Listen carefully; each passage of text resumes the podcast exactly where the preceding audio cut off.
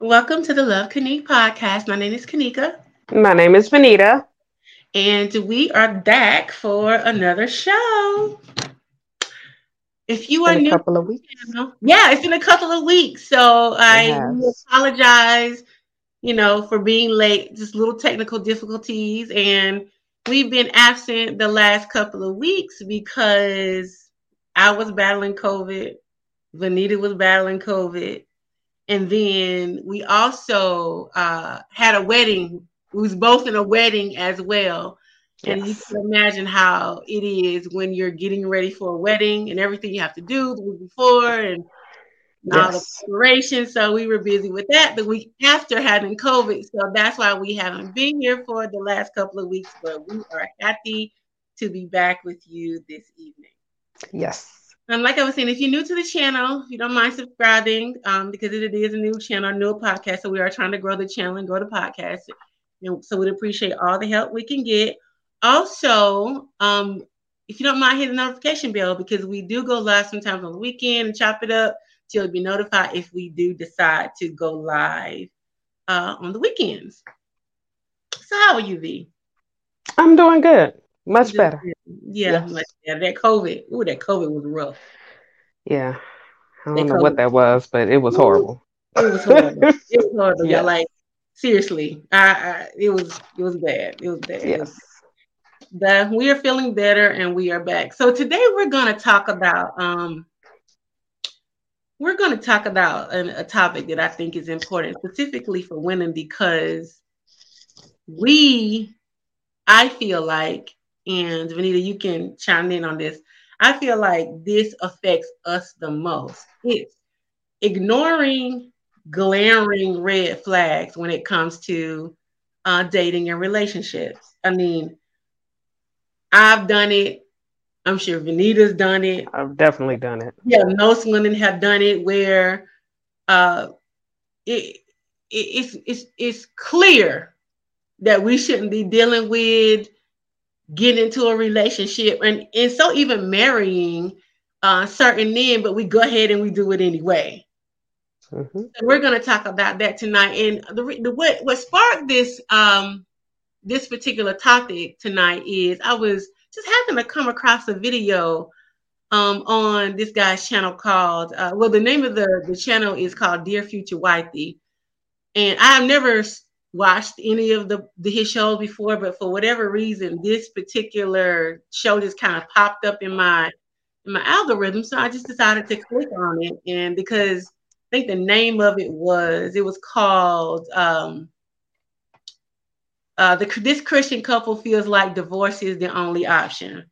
So we're gonna we're gonna listen to some of the commentary. We're not we're not gonna be able to view the video unfortunately because I'm having technical difficulties, but we'll be able to clearly hear the audio. And we're gonna talk about some of the things. And first of all, let me say this we're going to talk about this not in no way to disparage this young lady.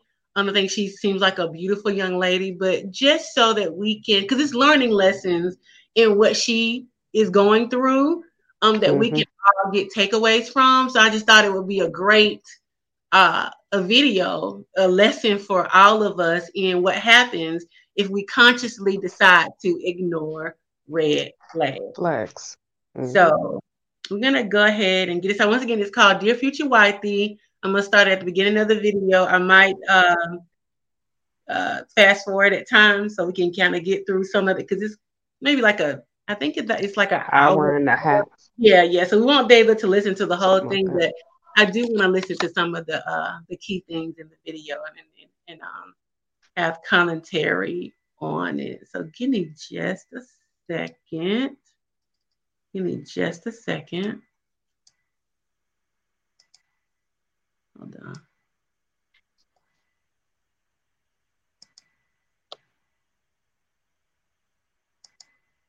Hold on. And let me move this over here. All right, so I'm gonna go ahead and start the video. And tell me if you can hear it. Okay, Vanita. Okay. Got it. You have a one year old and a four year old. That's another thing she's sacrificing. I want you to understand that. Understand that, King. She never wanted to have a kid. She had two. So it's starting out. They're gonna go back. And her worst nightmare came right before it. Now she's a, she's going to be a single mother of two. You got to understand that. You got to be able to cover that. You cannot walk in selfishness anymore. King, I'm talking to you. You got to get to the place in your mind where you say, you know what, man? Yes, I was selfish. Yes, I was a uh, I, I suffer uh, from abandonment, but I will. Hold on, D. Let me see if I just press share. Can you hear? it? Hold on, D. Okay. Let me share the screen and see if you can hear. Share screen. Uh. Um. StreamYard. Yep. Allow. Okay. Now let me see if you can hear it. Tell me if you can hear it. Tell me if you can hear it Okay. though. Audio that's the issue. not abandon my kids. That I will Yes. up and get to Perfect. a level with my Okay. kids where they see me as a Perfect. father. Yes, I failed as a husband, but I will never fail them as a father. But one of the things you have to be empathetic towards is that now you've left the woman that's the single mother of two. A single mother of two. Fair That's a use, fair use. Carry. We're just gonna use We this put more in just to um The womb isn't just about where I give Talk birth to babies. yeah, we're just Talk. reviewing this, so where we fair give use, fair use. Talk. I was basically all of her nevers. I never imagined my journey would inspire. And the name of this podcast that we're gonna listen to it's called Dear Future Wife. In love. I was dating a young lady who helped me heal. Wow. This woman is a ride or die. The conversations have really helped me to change my perspective. Well, this is good. We can hear this Yeah, like thing. Tina Yay! At one time. Right? Nineteen Turner. My, my, my last And, relationship. then maybe fix Okay, it, did a yeah, hot fix or What you something. did not know is I had a whole little situation lined up there. Let me come on. Welcome to the Dear Future Wifey podcast. I'm your host, Latera Sar Winfield. Listen, are you still shacking up with us? If you're still shacking up with us, come on, let's make a commitment and hit that subscription. So, without further ado, welcome to the Dear Future Wifey podcast, the Macintosh. How y'all doing? Doing good. Y'all good? Doing, I don't know. Familiar? Familiar? I need you to yet be holding on, all right? Yet be holding on. What is it? I don't, I, I don't know. I don't know how I'm doing. Y'all know how you You doing? know. Well, I talked to you the other day. You seem to be doing fine. What happened? You just walked into the studio and it just, yeah, Got real. it got real. Yeah, it got real. What got real? Um, life. Life got real. Like Look at me, talk to me. You said what? life got real. What, what when you say life got real, explain that. Um, I don't know. You just oh, see. I don't want to cry. See, I told you when I when I start, I got to do like the ee, oh, ah, just so I can stop crying. Okay, because I this is it's like um you you just you know you living and you think you're living and you're living and being and becoming and growing and moving and then life gets real like life just falls apart So for the audience, they don't know exactly what you're talking about. Um, this episode is going to be quite unique. Um, let me talk to Vincent. What is this episode about? It's pretty much about two people who got together, um, broken people at that, and decided to do what was right in the church, far as um, come together with vows and get married, and thought that they were to live this thing out all the way to the end, and we came into came to a dead end. This episode is sadly titled "We're Getting a Divorce." Heavenly Father, we come today thanking you right now, God, for just your omniscience. God, for whatever reason, this episode has come uh, to this moment. And God, I've been speaking to this couple since the middle of April. And God, um, we just want you to be in the midst of this. I ask that you touch their hearts. I ask that you touch their minds. God, I ask that you give them peace and comfort as they go through this storm. Lord, we know that you are omnipresent. You're everywhere at the same time. So, God, we ask for your presence to, to fill this room right now in the name of Jesus. I ask that you touch Revelia's heart right now. God, I ask that you begin to continue to heal it. Perform surgery on it right now in the name of Jesus. And God will be so careful to give you the glory, the praise, the adoration because you are God and God all by yourself. In Jesus' name we pray. Amen. So, how did we get here? How did we get here to this moment where we had a conversation back in April, April the 10th. You DM me, um, Prevalia, and how did that DM come come to pass? What happened? Um, so February, the beginning of February, um, my husband came to me and he said, I never loved you. I haven't loved you ever.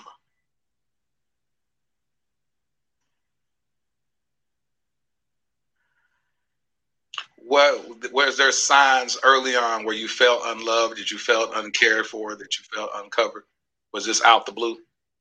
I never felt love. So let me stop So there you right never there. felt Let me stop there right there. Did y'all hear what she said? I That she never never felt love. loved. hmm I never felt. Now, mind you, they were together for 12 years. 12 years of marriage. It's a very long time to never feel love. Never felt love. love in the how many years of marriage? Twelve. 12 years of marriage, you never felt love. Uh, Vincent, do you feel like you showed her love in those 12 years? Based on what I was trying to do, I felt that way. Um, but according to her, I wasn't meeting um, her expectations. So when you say based on what you were trying to do, explain that. What were you trying to do? Um, pretty much what I only knew how to do um, is, well, I'm gonna rephrase that. Do what I only thought to do. Which is what? Just you know, pay the bills, make sure that you know, be the provider, make sure that you know the household was held up, and you know, do my best to you know show the give her the attention that I thought that she needed, but it wasn't the way that she wanted it. Did you hear what he said? the best way that he know he knew how to that and and unfortunately a lot of times that is the case with a lot of men That's because they are taught to take care of the household. They're not taught to tap into emotions. So That's the problem. he's that he was doing exactly what he was taught to do. You know I, I I'm, I'm trying to remember within the the whole show. I don't recall him saying that he was raised by his his mom or dad or somebody showed him affection like that. Right. so how would he know to to do that if he had never received it before Absolutely. This is a big issue in a lot of couples. The man Definitely. is doing all the working, you know, and the paying of the mm-hmm. bills, but there's an emotional disconnect in the marriage, in the relationship. And Exactly. the emotional disconnect becomes, and, and that's why a lot of women get frustrated and also disappointed is because we're men to do something that a lot of them weren't taught to do. Matter of exactly fact, they were taught to do the opposite. and they didn't receive it themselves so they how do they give it to you if they didn't receive it themselves Absolutely. Absolutely. Absolutely. Let's go. So when you look at that, um, and for you to say that you never loved her in the whole 12 years of marriage, how many years did y'all date prior to that? Two years? Um, eight, 18 months. 18 months. So for roughly 14 years, Vincent, you felt like you never truly loved your wife. I thought that I was showing love in the beginning, um, but I had to, I had like a epiphany, if you want to call it that, uh, this year. And you know, with the fasting, once I did the fasting in the beginning, I had some time to really sit and um, think on some things because I wanted to get every year um, every year in the beginning of the year, I tend to try to fast or try to get a sense of direction from God um, to see where I need to be. And this year, I end up fa- fasting. I know we told you that it went on the call or the Instagram call. We talked about how we both did the fast, and I was the only one fasting, and then I wasn't fasting properly, so I had to kind of do it the right way with good intentions. And once I did that with good intentions, God began to speak to me and and show me that you need to be real with yourself first of all. And once you be real with yourself, then you can be real with her. And that's how the um, me going to her, telling her I, I never loved her came about. So telling her you never loved her, what what did you want out of that? Were you saying, "Hey, I want to be honest with you," and then we build from there, or I want to tell you I never loved you, and that's why we need to get divorced?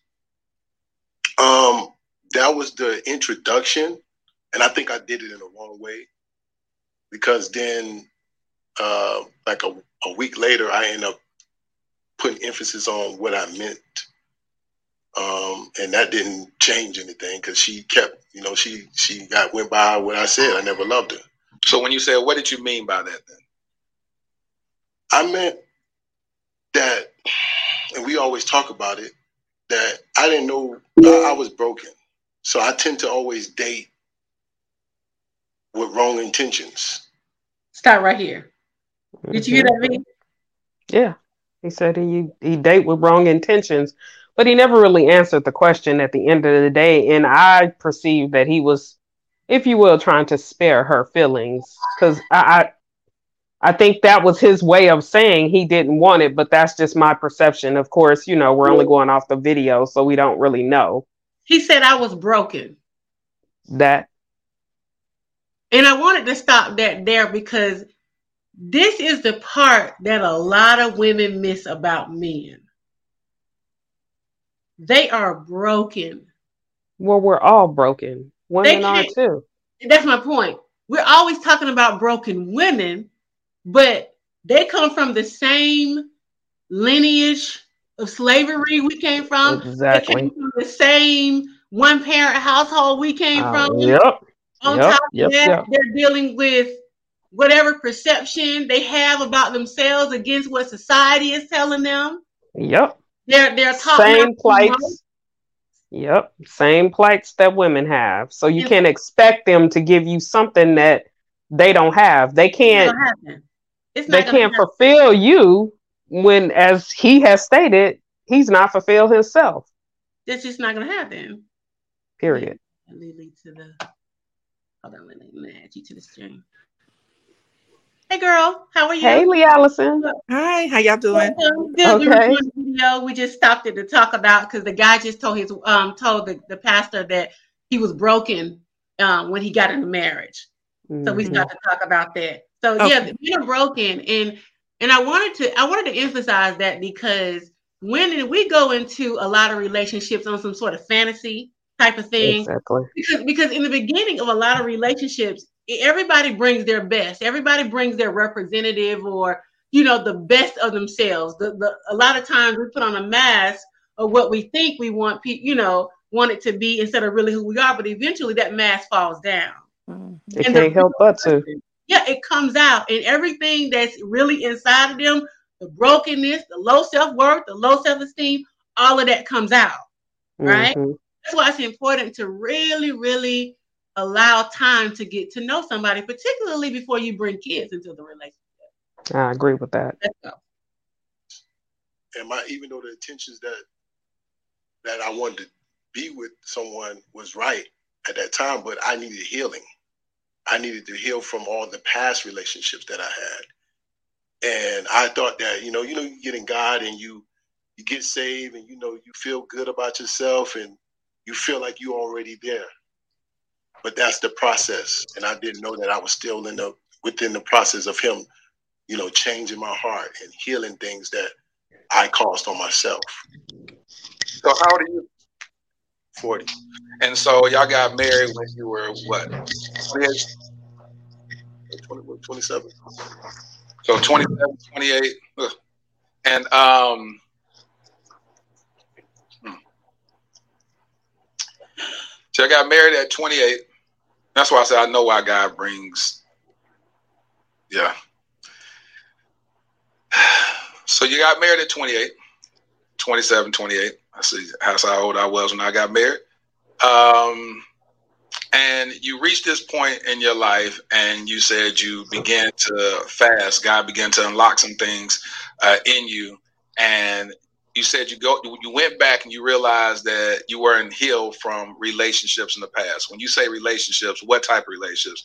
Dating relationships, relationship as it involved uh, parents or siblings or friends or what what damage was caused in order for you to take a vow at 28 then get to uh, 40 well actually 39 because i talked to you on your birthday um, about 39 and say hey listen um, i think this is I, i've never loved my wife and i want to make a move out of this marriage what brokenness are you referring to um not you know when you grow up and you don't have uh, a father in the home you try to search for identity Oh, um, we did talk about it. Okay. Yeah. Uh, who, who I am, what what I'm here for. I always had that thought, um, and I look towards people and I mimic them, the qualities of who they were, and so mm. I always tend to do that. Let me stop that right there. This is a very good point he just made. This is another thing that women don't think about because we're not taught to think about. We're just we're just making relationship decisions out of programming of the media, movies, books, and all of that. And I say that because most of y'all didn't see a nuclear family. You didn't see no happy marriage. You didn't see none of that. That's how I know you're making the decision based on what the media has sold you. He said, I was looking for identity.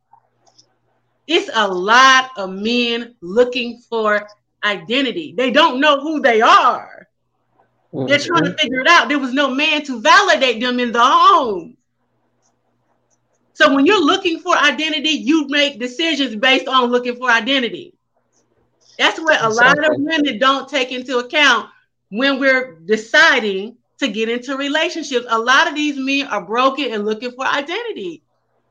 So that's gonna that's gonna show up in that relation. When you don't know who you are, whether you're a woman, whether you're a man, it don't matter. It's gonna show up in that relationship. Those are facts. You got to be solid in who you are before you try to link yourself with another soul. To another person, yes. You don't link yourself to another soul to find out who you are. It's the opposite. And another thing is they got married young. They Getting did. married young is a bad idea. Let me say that again. Getting married young is a bad idea. Can it work? Absolutely, it can work. Does it work most of the time? No. No. I can agree with that 100%. You don't know who you yeah. are. Yeah. No. Yeah. I got married when I was um 20 years old because I had my first son and I just believed that was the way to go. And I knew nothing. I'm I'm in my 40s now and what I did not know, what I know now, I should have known when I got married and I didn't. So you can't get married just because of the world's view of how you should be. You really have to go into a marriage knowing who you are because you change. Your brain doesn't fully develop until you're 25 years old, from what I have read. So okay. you get married and you're still developing and and mentally and and physically and all of the other things. You just don't know what you're doing. So you definitely have to be at a place in your life where you can know who you are before you get married. And I'm just speaking from experience.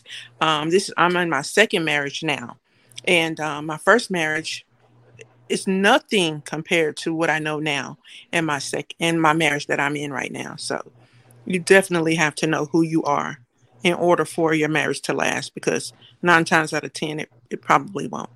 Absolutely. Absolutely. Let's go. In my life as growing up, um, even to even in high school, the jocks on the team, I always looked at them and, and, and try to mimic them so I can get the girls and and and do all the things that you know that looks glamorous in their in my eyes when you know they're on the campus or they're um, playing football or doing whatever. I thought that they were you know the the, the top like the uh, idols. So I always looked at people instead of looking at myself and loving myself. I always look at people being better than me. If that makes sense. I understand it. Um, I want to check in with you, Prevalia. No identity, low self worth. Pete, what he said now.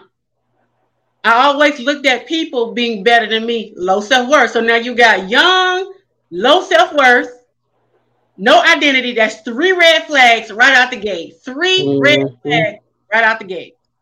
Yeah, what are you feeling right now? Um, I feel like this is fake. Mm. And I feel like it's fake because a lot of what he's saying didn't line up with what went on in our marriage. I felt like a conquest. I felt like because I was a prophetic watchman, I was on fire for God, I was in about my father's business. He targeted me. That's how I felt. It's one of those situations where you just like, cause I could when I when I first met him, I couldn't stand him, and I couldn't stand him because I didn't like his spirit. His spirit was a usury spirit, and his spirit, like he reminded me of everything I didn't like about my father. So I was like, uh-uh, I ain't got nothing. You know, I, it's just like I just stayed away from him. And in the course of time, um, he pursued me, and I really don't even understand how I even fell for it today, right? You know, hindsight, of course, it's 2020, but I don't understand how I even fell for it because um, I saw his spirit, right? And so, like, with I know how you fell for it. Let me start right there. Let me tell you how you fell for it, ladies we as women have this really deep, almost a semi desperation to be in relationships. We want them so bad. And we and beyond that, it's a nurturing thing too.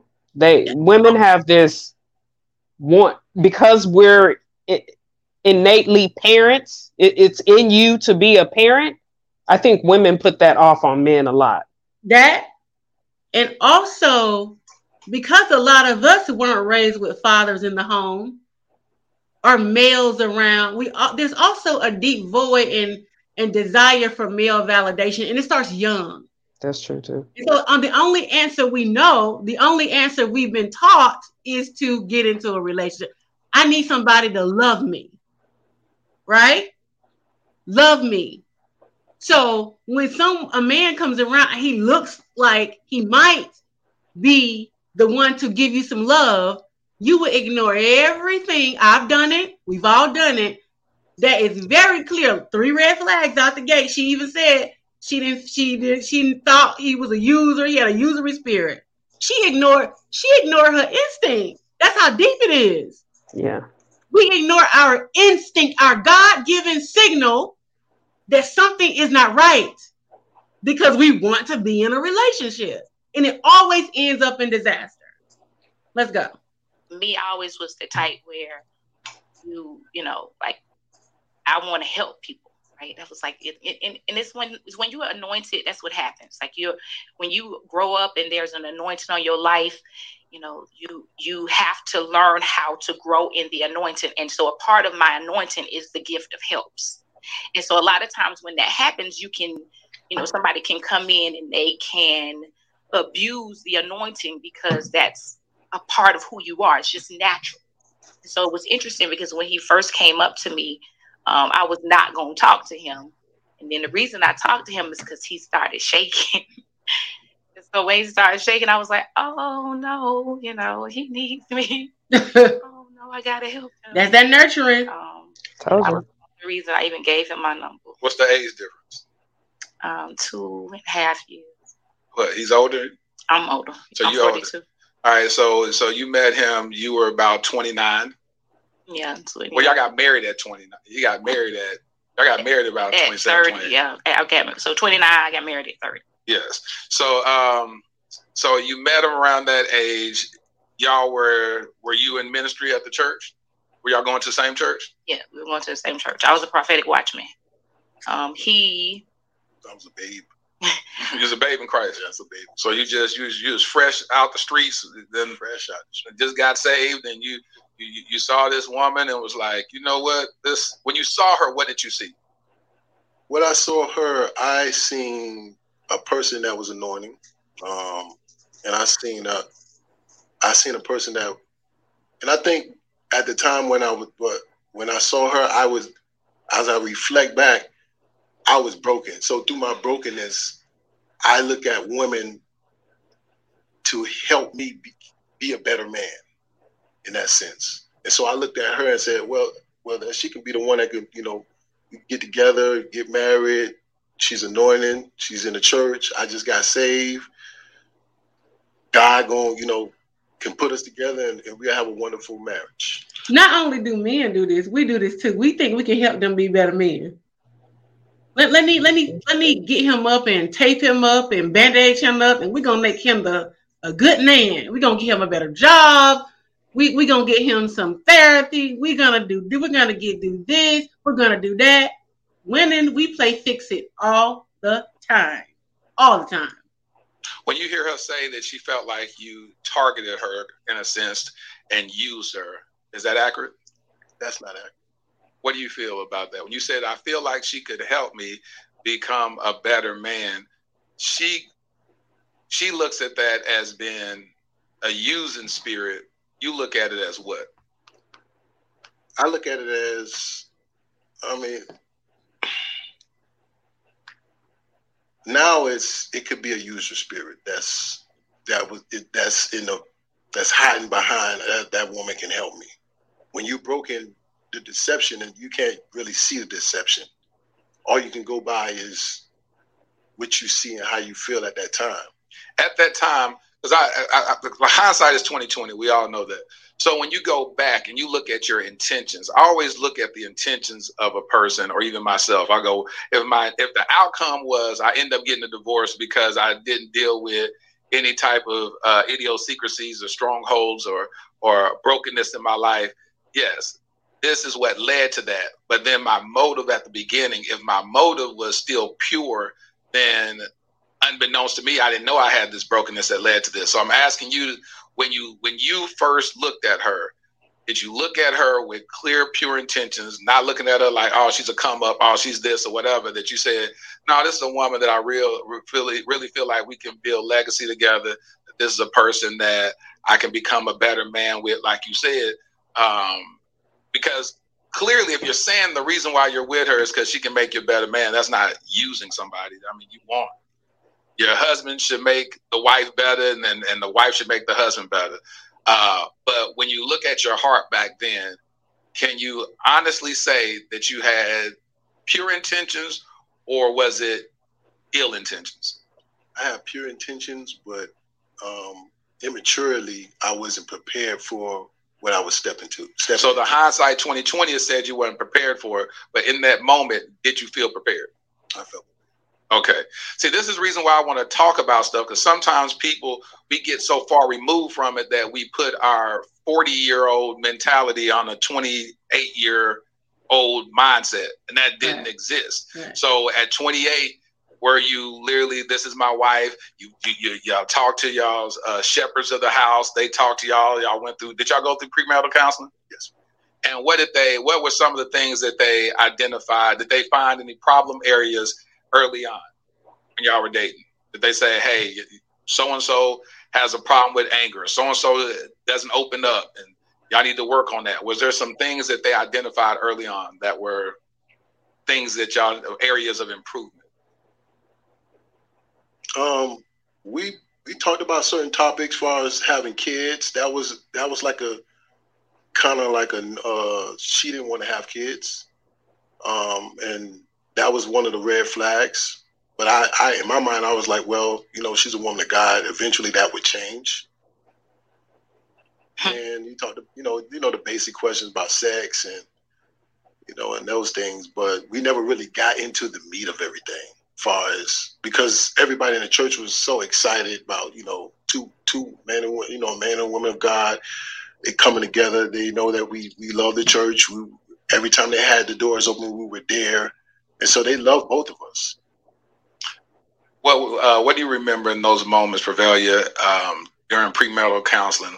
What are some areas that they identified that y'all may need to work on? Well, that's the thing. We didn't we didn't go into into detail about areas to work on. Um, you know, we talked about finances. We talked about sex. We talked about a whole lot of things, but they didn't, you know, they didn't really go into detail about things that you know we needed to work on. So when they talked about finance, what they say then? They just said they just gave general stuff that applies to marriage as a whole, but not identifying, hey, you make this amount of money. Just you make a little bit. And I guess I'm just gonna be real. Like we didn't have sex before we got married, and once we got married, I was like, wait a minute. I was so excited about the wedding night, and this joker. Listen to this. There's no except The wedding night. This is joker. you know what you about to say, Vincent? Yes. I'm, I'm, You I'm say it, trying. I Vincent. was trying to think of a Vic- good way to you say say it. it. You way. say it so she don't uncover you. You say it the way you want to say gotta it. keep it lit, you know, uh, in here. So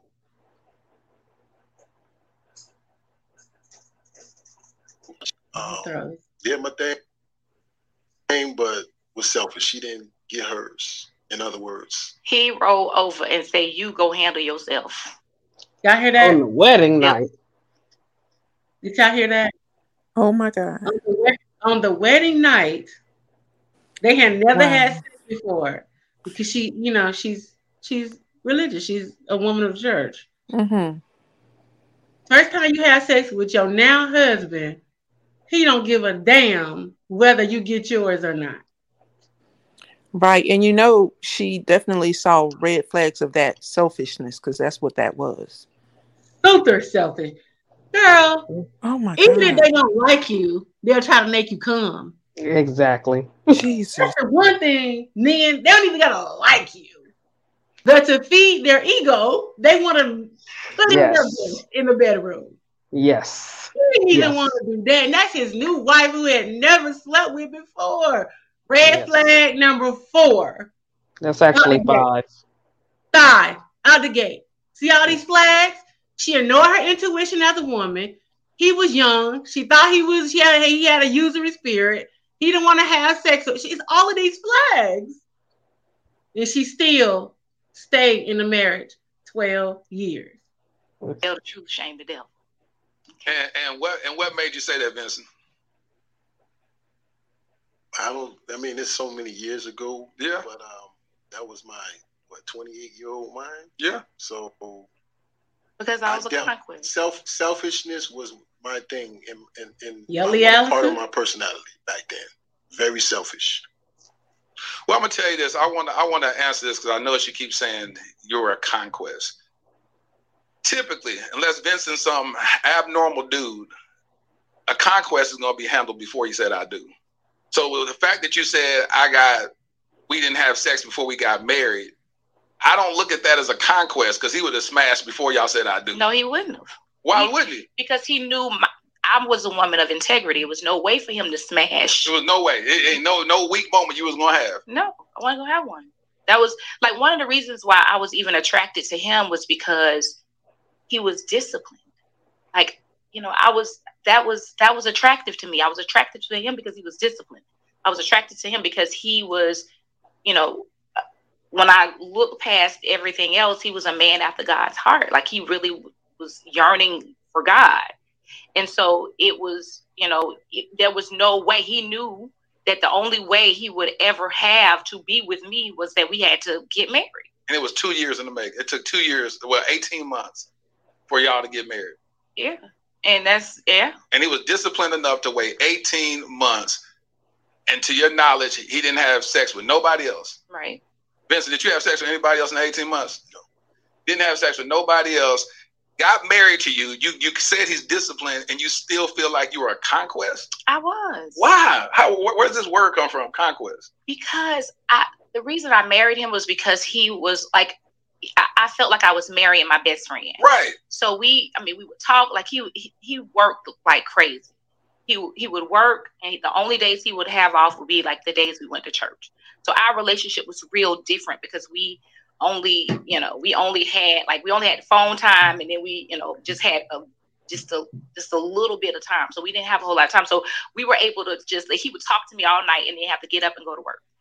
And I just, it was like, it, I, I we developed such a friendship And when we developed that friendship, that's what that's what I fell in love with. I fell in love with a friend. And I fell in love with, you know, his heart for God. But then when we got married, this Negro didn't talk to me for three years. Didn't talk. Uh-huh. Or you wake up in the morning, uh-huh. like growling. That's you growling. What is he talking about? This? What, what's he talking about when y'all got married? You just stopped talking. you were growling at him. What was that about? It's almost, you know, when I wasn't prepared for husbandhood. So basically, he got married and was mad about it. He was mad about it because he, didn't, he didn't want to do it. Yeah. Mm-hmm. And so I, now he got an attitude. He's mad with her because this he knew in his heart this is not what he wanted to do. This is another reason why, ladies, we got to stop forcing these. St- look, ultimatums. I know y'all want the ring and you want to be able to say your wife and all of this. When a man wants to marry you, he'll marry you. You ain't got to force him. You ain't got to beg. You ain't got to put no ultimatum. You got to do none of that. When he wants to marry you, he will do it. You don't have to threaten him. Why do you want to threaten a man? Why do you want to be with a man you got to threaten to marry you anyway? I was just mm-hmm. about to say that. Yeah. Why do you want somebody that don't want you? If they're showing and telling you they don't want you, why would you want them? If you got to makes no sense. Him, you don't really want it. Pretty uh, much. I wanted to say something about her. She it seems like because he met a lot of her standards, she missed all the red flags to where in the long term he's not going to meet your standards because he entered to the in the relationship as not being 100% with her he did what he had to do to get into the relationship with her because she was a cushion for him absolutely and therefore she missed all of those red flags. It, it may not be that she wasn't paying attention. It's just that he met all the things that he she wanted just enough for her to miss that. Because we as women we always have hope in the man that we're with. Every if they give time. us just a little bit of what we want when we see potential we don't want anybody else to have that potential that's going that can manifest itself because we still feel like that man can reach that point but she missed all the red flags that made him that where she would know who he really is and we then are, once they got married it was too late exactly because we're the queens of seeing potential. We be seeing potential, and then the down there they be like, "Really? They don't even see it. They be confused." Mm-hmm. Yes. Like no, no. Let's go. And so once the reality set in, um, when you get together with someone that's anointing, and your anointing is not up to par with their anointing, you gotta help as the as the head of the household, which I was told has to protect the whole household spiritually. Getting it, you know, praying, reading your word, doing all those things. I wasn't doing those things. I got once I got married, I kind of became I got lazy, kind of. Before I got married, it was more like I was in the word, praying. I mean, so you was doing all that before you got married, said I do, and immediately stopped. Look at her facial expression. Yes. Um, she ain't lying. She not. She's not dying. The day after on y'all honeymoon, you had an orgasm, looked at her and said, "Take care of yourself." Where did that come from? You waited all this time. You you you done got the cookies now. Y'all in covenant. God is blessing y'all. Then you go and say, "I give mines," and then tell her, "Take care of yourself." Where did let's hey, unpack that because that's that's that's pretty deep. Where did that come from? Uh, I I think it came it came from me not being healed and being in relationships that didn't challenge my uh, the truth, the, my my true self. She's the only woman that I have been with that that told me about myself. All my other dating um, experiences, it was you know I see in the club, we get together, you know we hit it off. We might have a one night stand, and from that one night stand, we become boyfriend and girlfriend. But how? I'm still trying to make sense out of this, Vincent. I want to know how how. I don't want this beautiful story about how you in the past. All that. I want to know what made you. This is your wife. You literally are disciplined enough. That's an area that I have never been disciplined in. Is sex, uh, and I still battle with that to this very day. But you were disciplined in that area. you were disciplined, you get married. You just talked about having one night stands, but now you meet this woman of God. You are disciplined for 18 months, get married, ejaculate, then tell her, take care of yourself. I got to understand as a man, man to man, what made that come out of your mouth?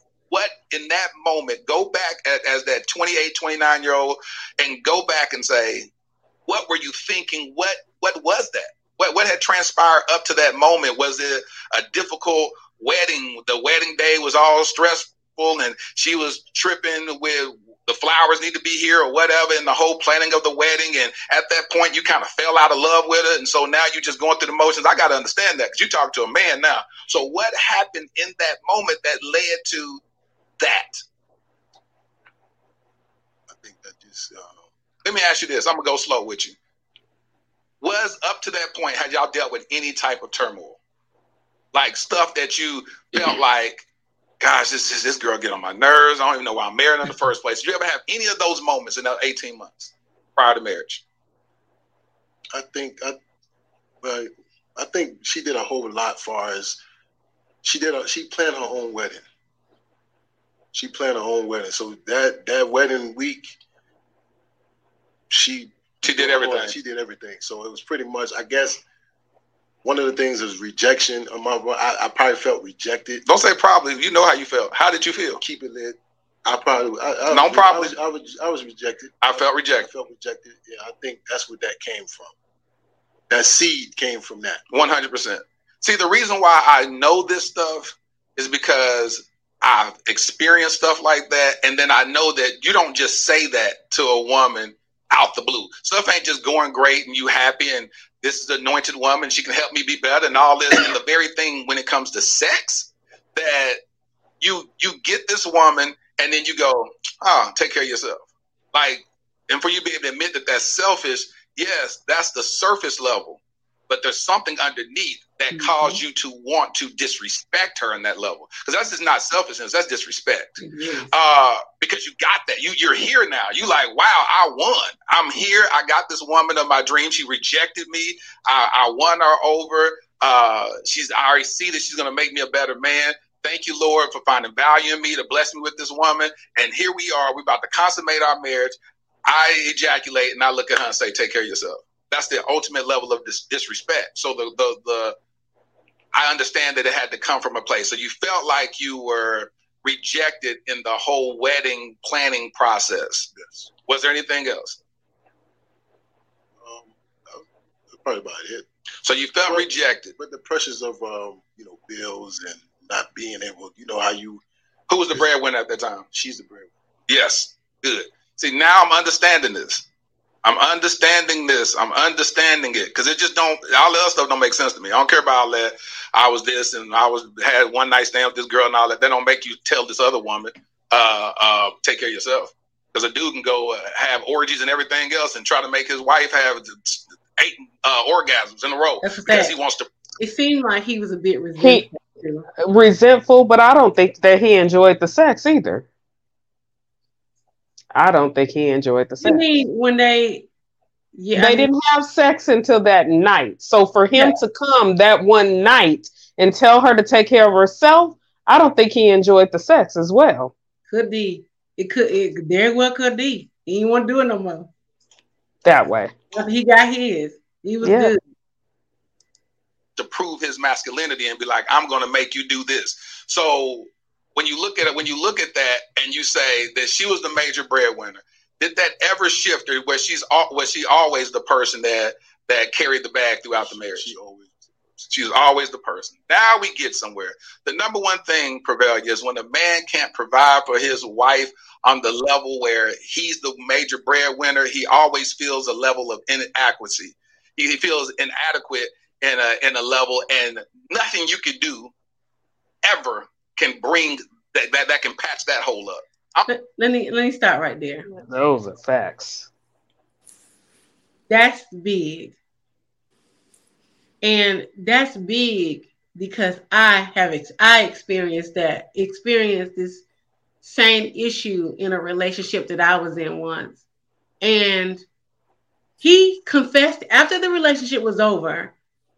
You know, we still remain friends. And he confessed to me that he always felt inadequate because he felt like I made way more money than he made. And it ain't like he wasn't working and he wasn't, you know, doing his part or any of that. But inside of him, he always felt inadequate because I made more money than he made. And this is the reason that we always make the comment that we want you guys, men, to make 80 above, 90 above, 100 and above.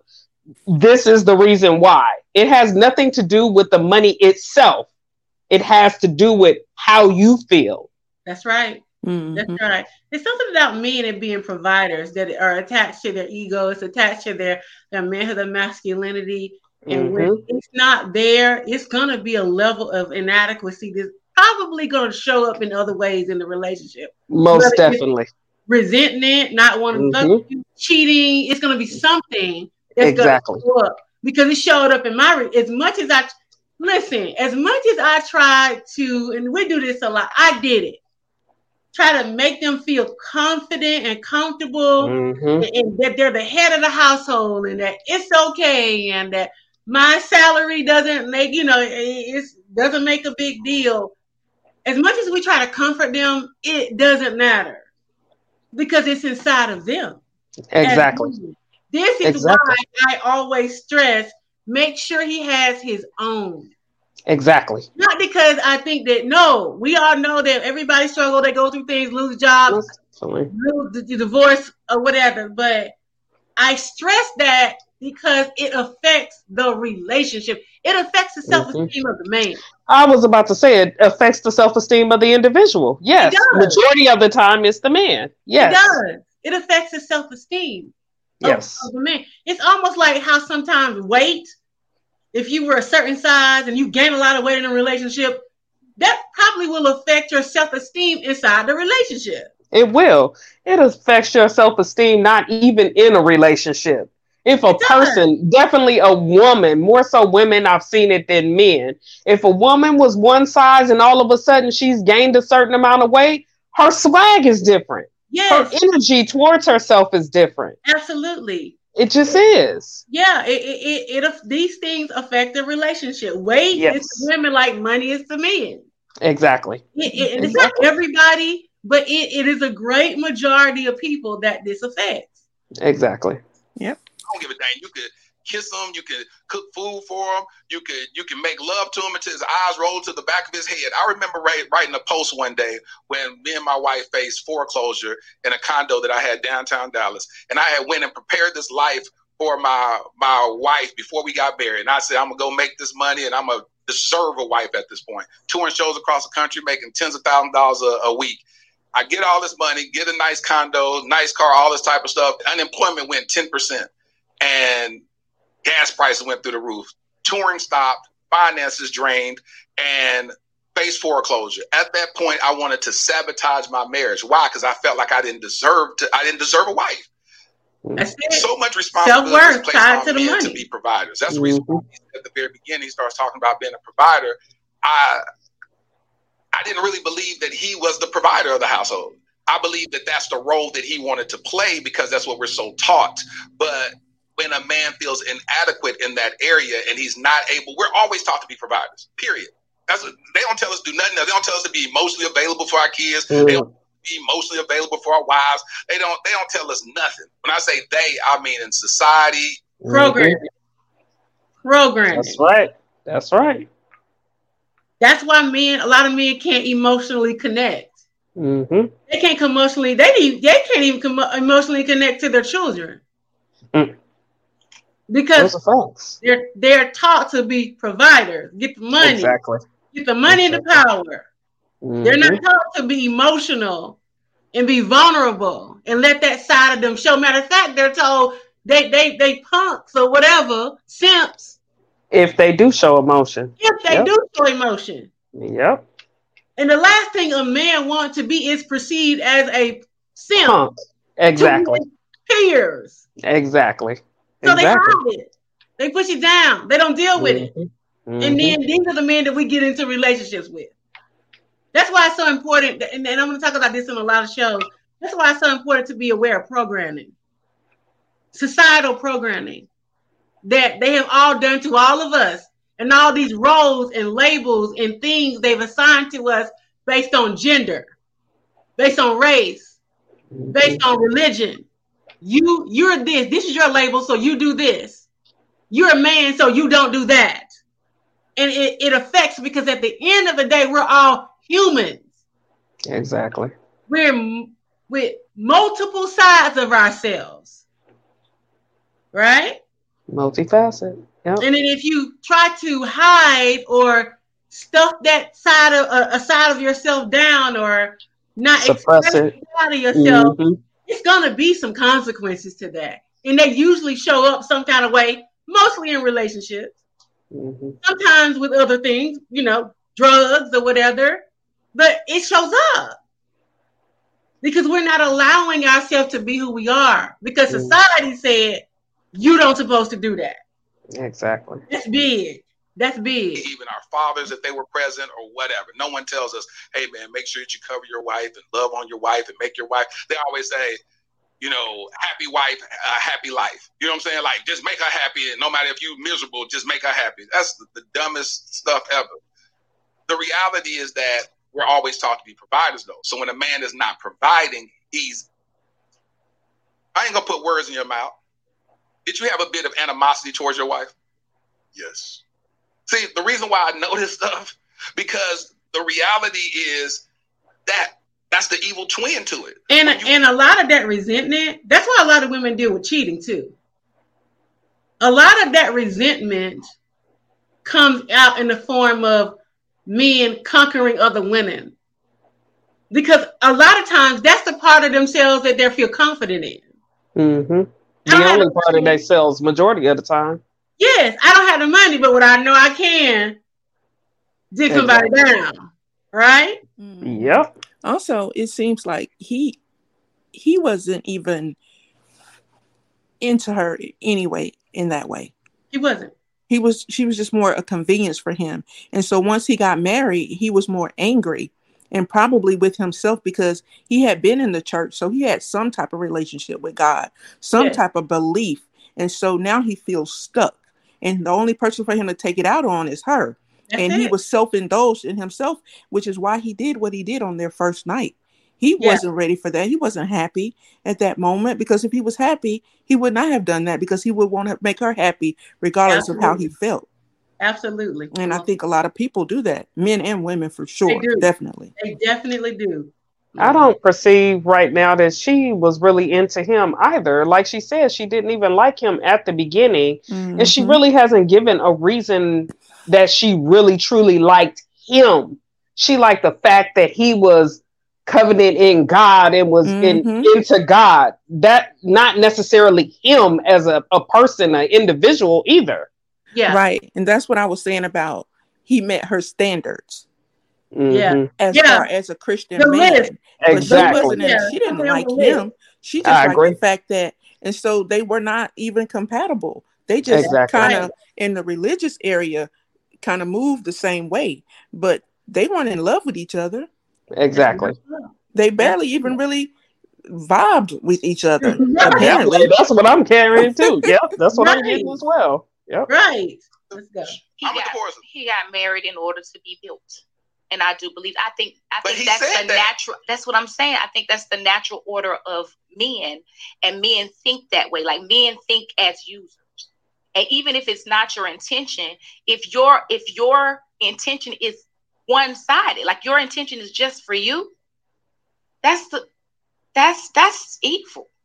Like that's like one of the things, and that's you know, like God always God the way God speaks is reciprocation. One hundred percent. And if it's not going to be something where I- I'm giving and I'm receiving, give and you, you know, give and you shall receive. Yes. You know, knock and the door shall be open. Like that's the nature of like who Reciprocity. God. Yes, you know, Yeah. That's how it's supposed to be. And I, I wanted to stop it here because me and Vanita talk about this a lot. Not only do we talk about this, the giving and receiving in rate in, in relationships, also in friendships. It's like a ship. Yes. Family, all, all of that. Mm-hmm. All family, of that. You don't keep giving and giving and giving. And women, we because we're nurturers, we we nurture our children. It is, mm-hmm. it, it is it's it's in us. It's easy for us to just want to give and save and help and give. And a lot of times you'll find yourself in a real and because I've done it, I'm speaking right out of experience. Mm-hmm. I found myself in a relationship where I'm doing 75% of it. Same here. That's right. It's one-sided as hell. It's it's it's one-sided. And if you if we were to go by give and you shall receive. So if you're giving, giving, and giving and giving, that law is not playing like it should do in your life. Absolutely. That, you know, you when you give, you shouldn't respect um, expect to receive, but automatically that should come back to you. And when it's not, then it's time for you to set those boundaries in your life. And that, what you much. just said, Lee Allison, is what women do not do. Right. In, in women's vocabulary, there's no such thing as boundaries for some reason. Because yeah. ultimately, that's what men do all the time. They set boundaries. They sure they, do. They go for self at the end of the day. They but do. women don't do the exact same thing. They don't. That is so true. They don't. They don't. We gotta stop, ladies. You know, and, and I, I am seeing a change. Thank God, I am slowly seeing women wake up, particularly Black women, from this giving and fixing and giving and giving and not getting anything back or not getting very much back. We got to stop that because you deserve to get what you're giving. You mm-hmm. deserve that. So if you if you don't see that happening, you need to stop and reevaluate why are you in a situation that you're not getting much out of? What is it? Are you lonely? Are you depressed? Do you need to escape from your children? Because that's a big one. We're gonna have a whole, whole show on that. What is it? You just want somebody there to for distraction? You got to really dig deep under the surface of why would you stay in a relationship where you're not getting anything out of. So many of us do it. So many or have done it. So many. And this is what happened with her. So it's like one of those situations where we I married him to give. I married him to love him through it. I married him to pour. I was willing to do that. I knew that was going to happen when I married, but I didn't know that his mind was just to take. I didn't know mm-hmm. that. I thought he loved me too. Um, the episode what you did with uh Josh, and he talked. He said something. He said.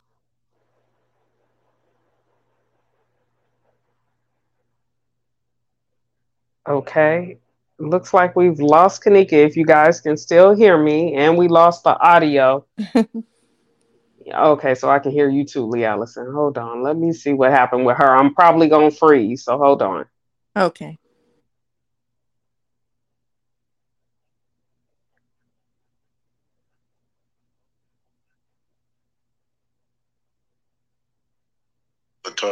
Um, I'm back. Because you said you always thought that. Can you hear me? Okay. Yeah. So, you know, how can they tell me what? It's nothing pride. I was full of pride that way. Full of pride. Um, and in our communities, we're not taught as men to go seek counseling, and which is the biggest problem in our culture. Now I'm glad that it's become such. Uh, it's not taboo anymore. Not only are men not taught to go seek counseling, they don't want to. They don't. They use they excuses saying there's no African American uh, counselors out there. There's plenty of them out there. Plenty of them. It's plenty, men and women. It's plenty of them out there. So whatever their reasons, a lot of men. I don't think a lot of them feel like they need it. so they're like, "What am I going to counselor for? I don't need that." I I'm think they're afraid of change. Really, I think Absolutely. they're fearful of change and and also fearful of having to having to face whatever they're feeling. Mm-hmm. Exactly. They try to bury or hide. Exactly. Their counselor yeah. gonna try to get it out of them. Period. And, I, and I think it's a I think yeah. it's also an ego thing because they know that once they go to counseling that they're gonna have to hear about their what you know, they're going to have to face their faults in someone else's eyes. If Yes. you look at your relationship, then you feel like you equal. Well, Yeah. it's tit for tat. But when another person that's just a, a side person that's monitoring, being a mediator, now you really have to face what someone else sees in you. And so I think sometimes that both um, men and women, and I say men per se more because women, you know, we we kind of seek and want the truth in a relationship when we're in love with someone. A man, they may not feel that way. I'm I'm not a man. I don't know. I've been in a couple of relationships, but um, sometimes you can tell that that man don't really want someone else telling them about themselves because they don't want to face the truth. They want to continue to live in the cycle that they're in until they're ready to change. So Yeah. Well, they don't- their ego. And and according to them, what are they changing for? Because they get everything they want anyway. So Mhm. by Yes, doing Lord. yes, by doing the change and and really looking at themselves, they're looking at what what else are they gonna gain? Because they get Mhm. everything. Woo. That is We so give true. them everything. We give them everything, including Yeah. kids. We give them every damn thing. We're, we're not, not, they don't have to do much of nothing. No, Right, kids, right. money, sex, the, you give them everything. Roof over their head, cars, Yeah. Cook for them, ride cook them. for 'em. Yeah, Yes, We do it all. everything. we do it all. yeah. So you're right. There's no incentive to change. hmm What? Mm, mm, mm, mm. That, that's real talk. And we we have to take accountability for that as women. Exactly. Yeah. Exactly. For sure. For sure. I'm gonna Uh, fast th- forward just a little bit. I'm gonna get through as much as we can. other women, even men that may be ignoring some of the signs that should give you pause before saying I do. Uh, how do you feel hearing your wife speak like this and break down? Um, I encourage her to keep, you know, keep being that way. How do you feel about hearing us say that?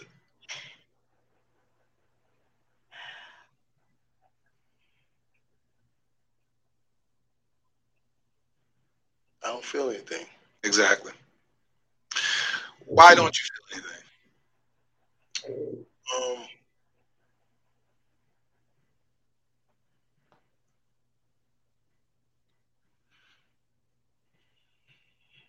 because I don't know, can't answer that. And that's why not only even when you made the the response about saying that I've never loved you, she knows you never loved her. So even when you came back the week later and tried to cover it up, you couldn't cover up the truth.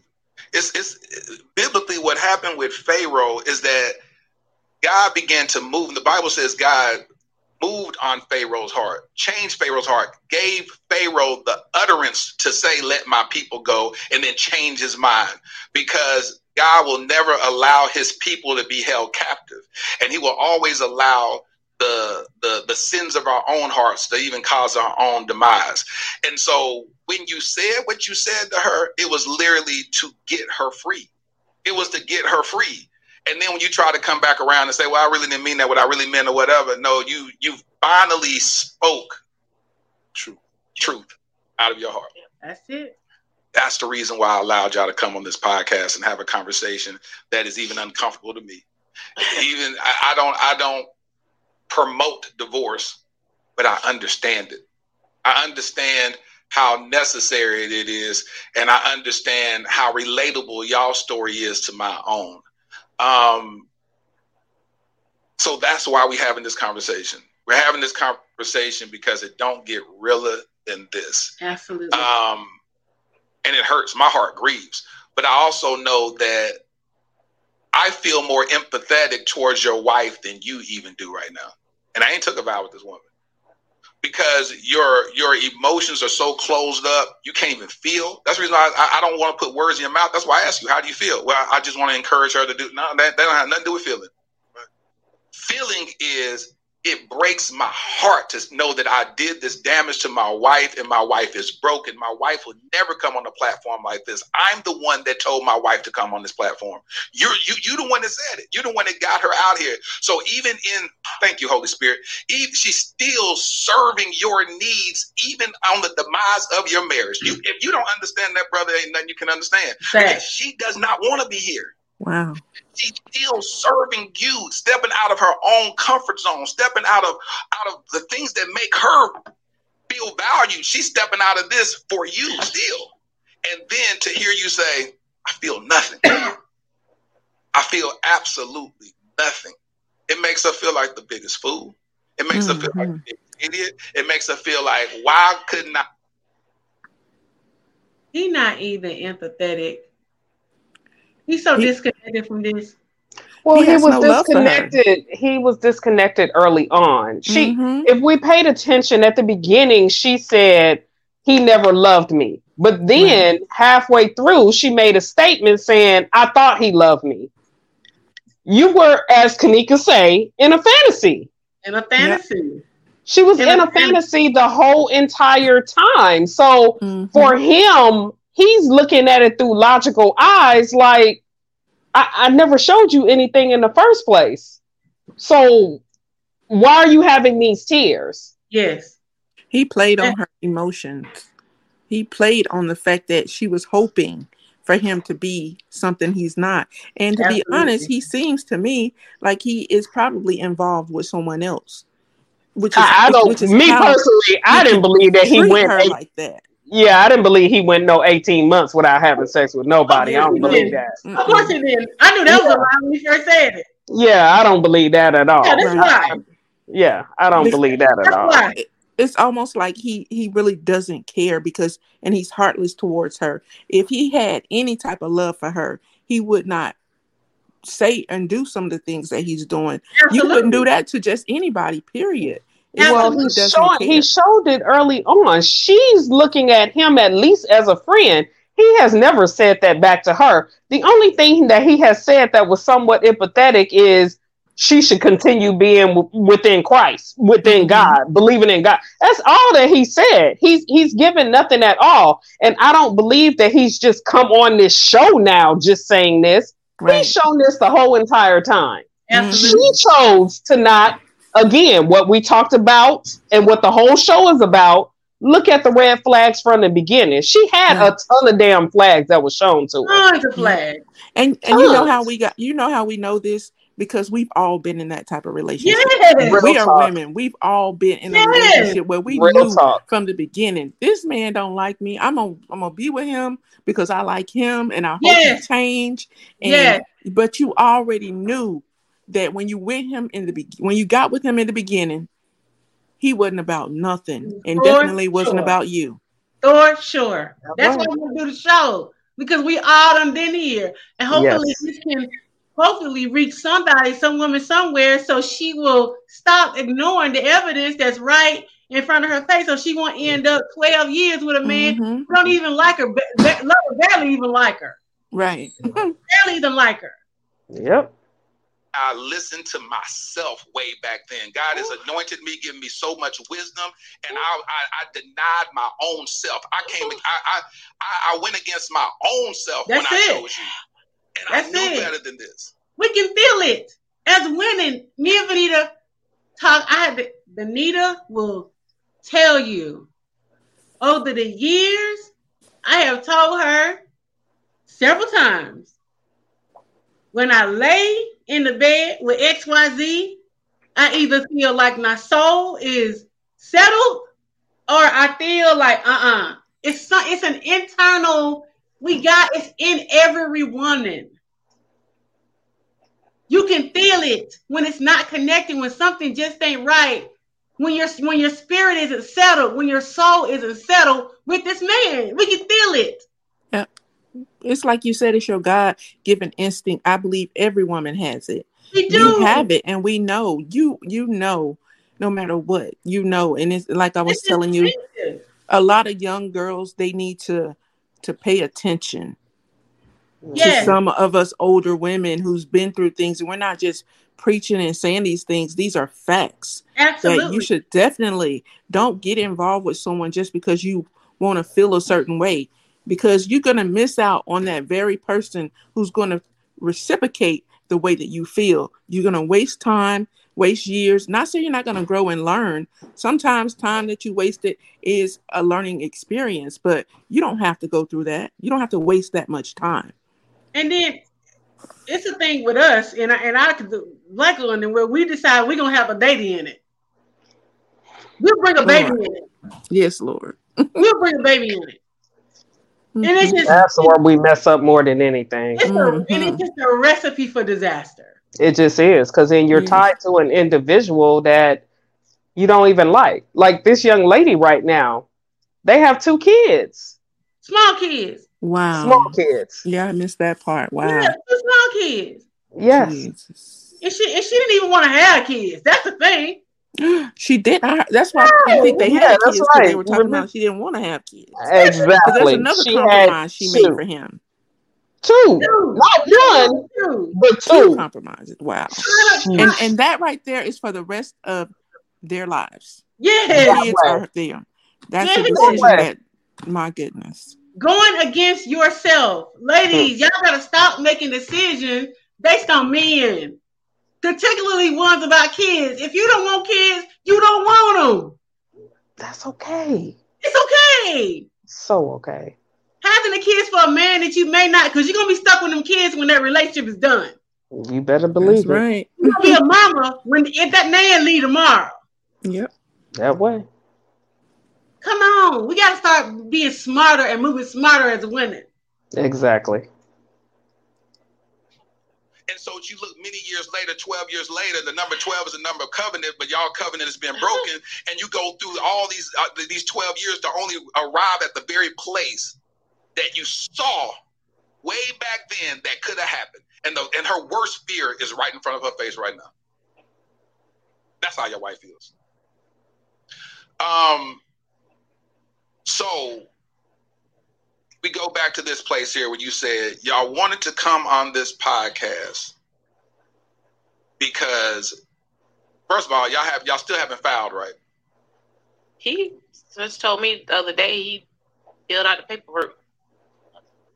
Waiting for this. So he be finna just push in. Yes, tonight. so y'all y'all want to push send and why were you waiting for this vincent Um, the same way she, when she said she wanted people to get healed, I had that same mindset. Um, to expose men like myself that to expose men like myself that that need to discover their brokenness. A lot of times, people not discovering their brokenness. They're trying to discover something to help their broken brokenness instead of just discovering that they need God. First, you need to love God first and serve God first and have a relationship with Him and love yourself first. Then you can be able to love someone else. so when you look at that then when you look at how beautiful you just said that why didn't that change and transform into fighting for your marriage Um, because the damage was done pretty much. Because he never liked her in the first place. That's a fact. And having a divorce. He don't want. He don't like her. 2015. You just don't. 2015, we had some incidents that occurred, um, but we decided to keep um, fighting. so both of y'all came together and said we're going to fight We're gonna fight. I wish he would have said though. He should have just. What should you got divorced in 2015 I why why you say that 20, 2015 had some flags. I mean, it had, you know, we were. I mean, the whole marriage had flags. Right. Not that, for me, the whole marriage. The whole marriage had flags flags. But even in the whole marriage having flags, why didn't she file for divorce? Because see, she just said e-file. So if you know that the whole marriage had flags, you putting it all on him, but since it was on you too. Amen. I, I Yeah. think maybe she didn't file because of her religious beliefs. Yeah, for sure. That's Sure, why she didn't file. Well, You know, she- your religious beliefs have you That's it, miserable. Clearly, clearly. That's it. You stay in your marriage. You fight for your marriage. You don't get divorced. You fight. You fight. You fight. Yeah. That's another thing. Well, I'm gonna do a show on religious The, the, the, so you stay in something that's making you miserable as hell. It's like walking on hot coals. So you gonna keep walking on the hot coals? Yeah, Christ that, told you walk on the hot coals. That goes back to what Kanika was saying about programming.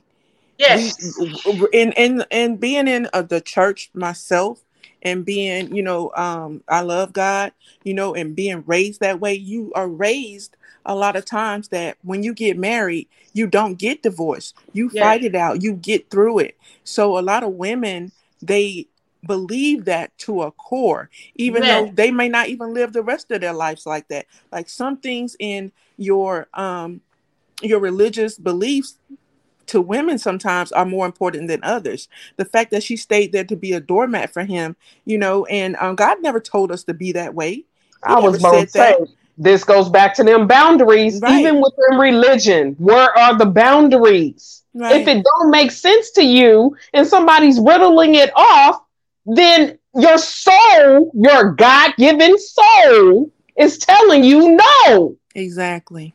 Yeah. Yeah. Yeah. Yeah. But, but I, I, highly think that's probably why she did absolutely stay there for that long. Absolutely. You know? we, are gonna talk about that program, that religious. It's so many types of programming. It's religious programming. It's cultural programming. It's racial. Because if y'all watch any of these shows, like let's just say, let's just take, uh, 90 Day Fiance, them mm. cultures, mm. different like African culture, Mm-hmm. Yes. They program them to believe that they gotta have kids, and no matter yep. what, and this it's yep. just programming that's yeah, even against what you're feeling inside. Exactly. that. Exactly. What you're feeling inside is your truth. That's God. Right. What's exactly. inside of you is God, not what everybody's telling you on the outside. That's why it's mm-hmm. important to, to be aware of these these things because at the end of the day, you got to live with that choice. Exactly. Yeah. Not the culture or your religion. You, your black ass. Exactly. We got exactly. And nothing but life. Like it's nothing but I've I've poured into this man.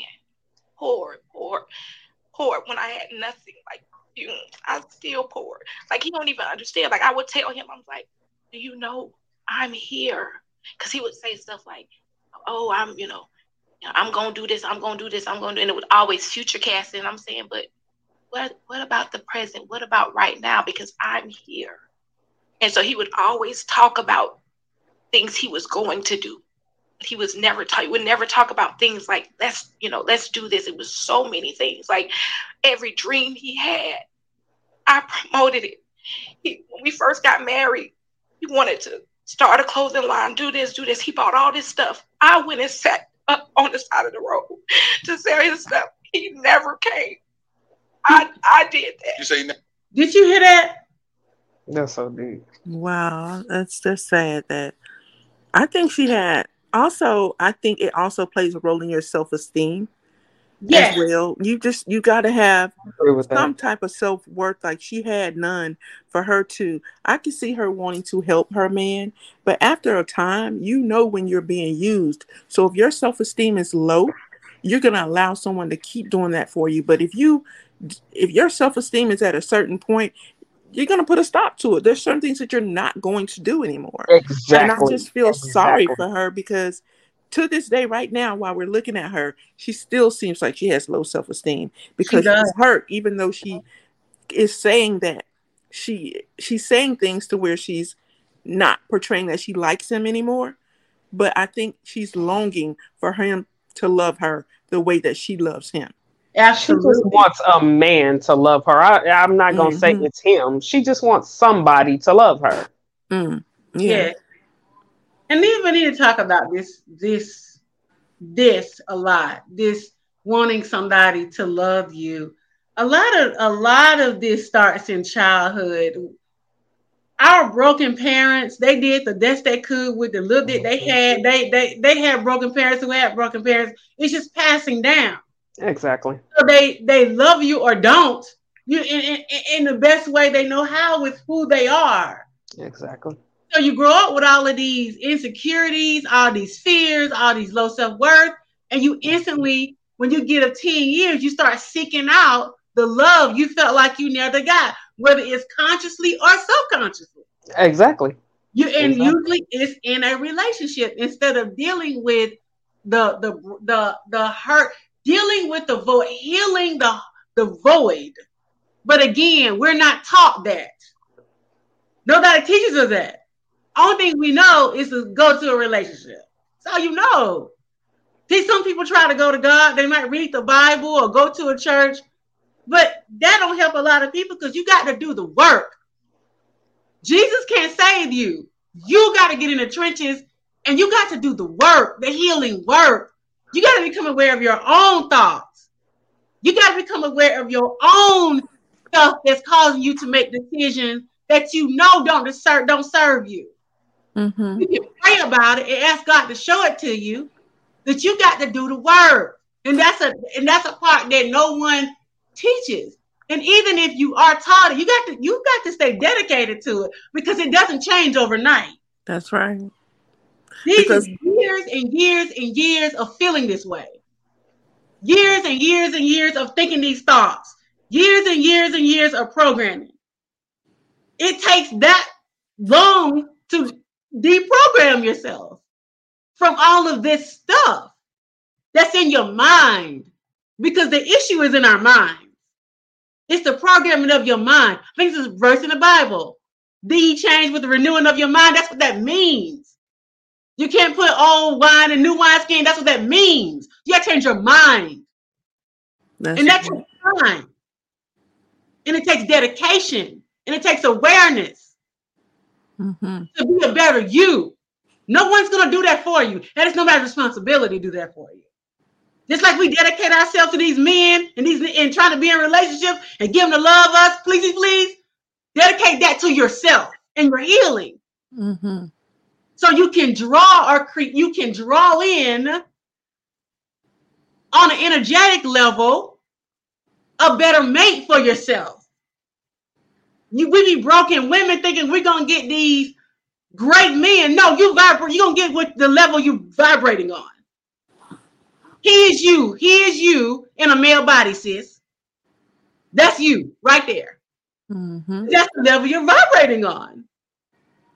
That's so true. when you heal and you grow, you attract better people, not just men, better friendships, all of that into your life. But we got to do the work, got to dedicate. You got to dedicate yourself to yourself. And that's where a lot of, and going back to what I said earlier, we're gonna have a show on this. A lot of women are so wrapped up into motherhood and kids, they just want something outside of that. That's a lot of the problem, to be honest. But we're gonna have a whole show. We're gonna go deep into that. This motherhood thing is it has messed it, it, it has affected a lot of women because you give so much in that experience. You just giving and giving and giving and giving. And in the black community, a lot of black women don't even have husbands or boyfriends. Mm-hmm. So you're giving and you're no one is giving to you. Because the little bit that you're getting, I mean, you might get a hug and a kiss from kids, but a lot of it is work.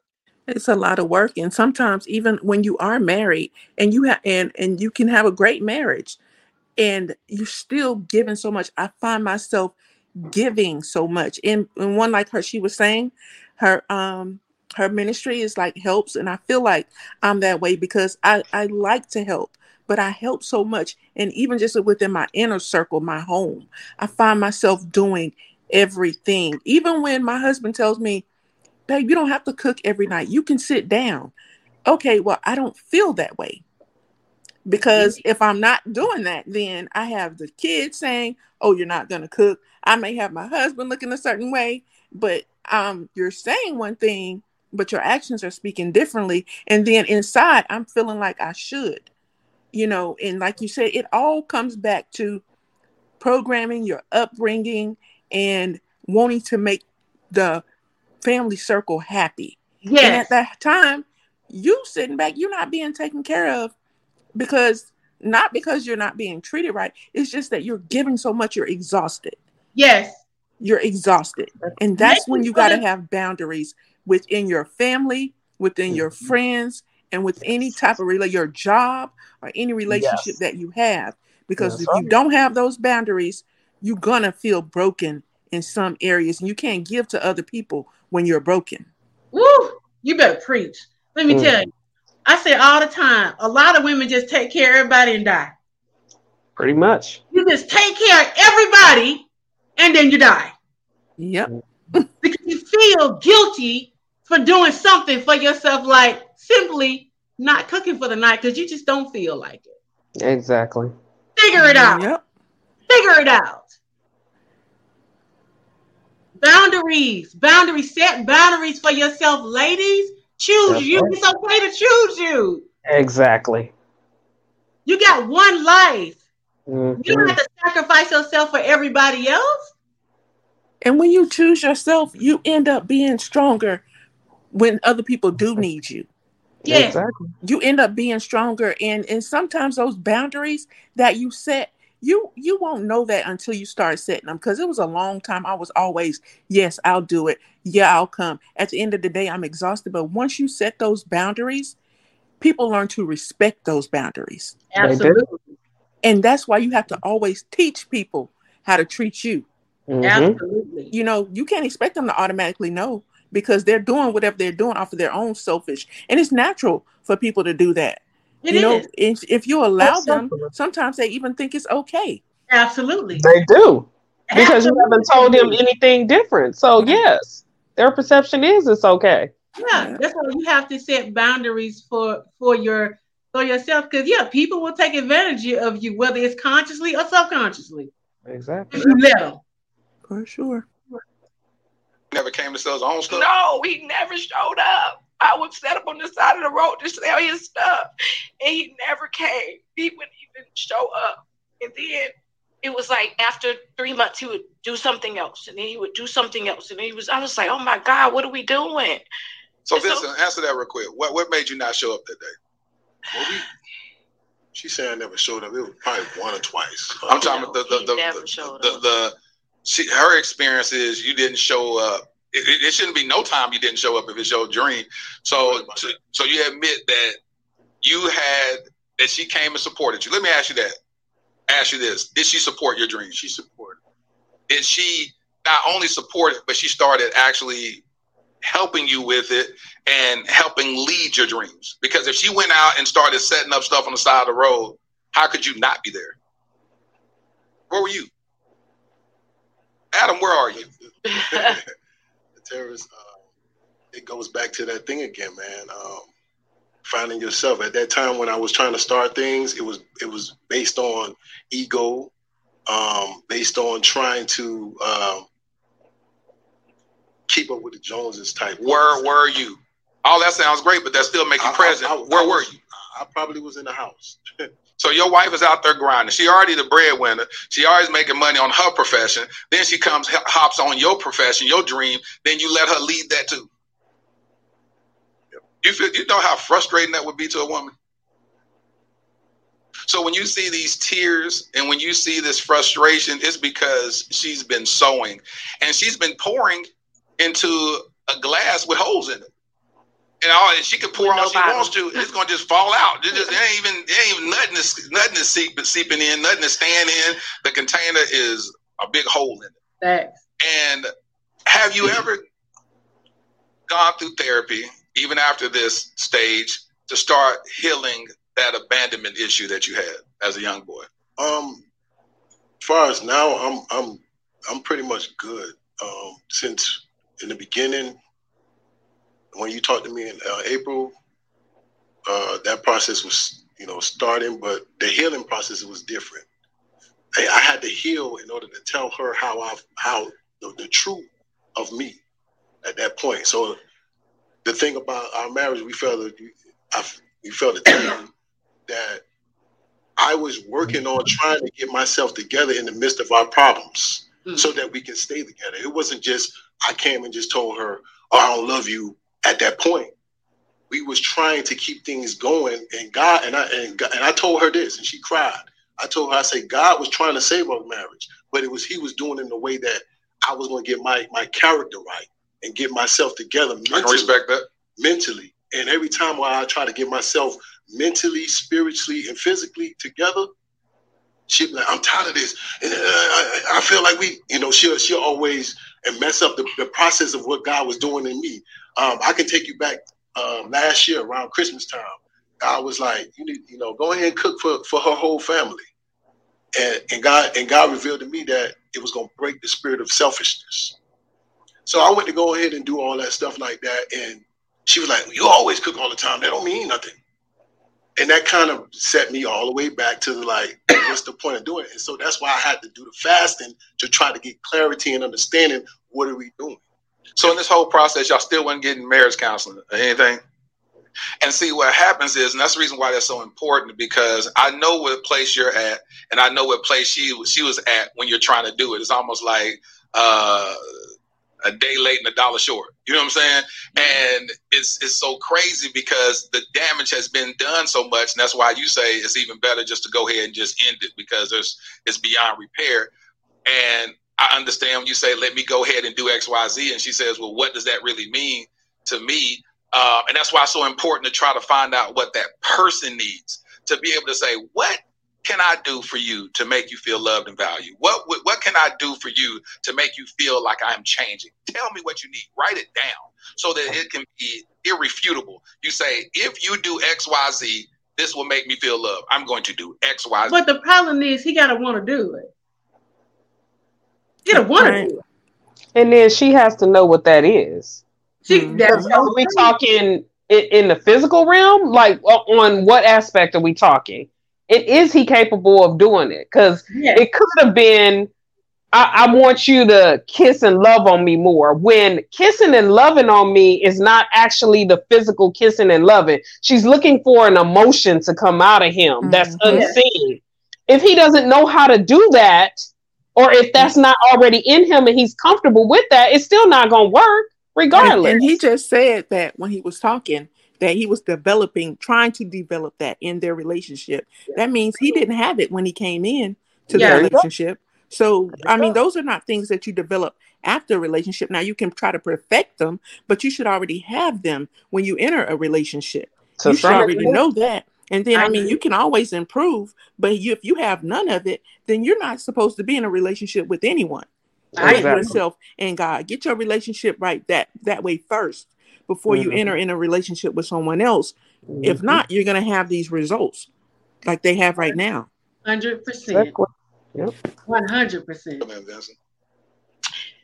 I, I'm He said this homeless lady gave me some roses. Oh, let me No, that's back not- up. that's not We gotta talk about the roses. Hold on. This was deep. Let me back up a little bit. Oh my goodness. For context, Okay, when hold on. this? This was Hold on.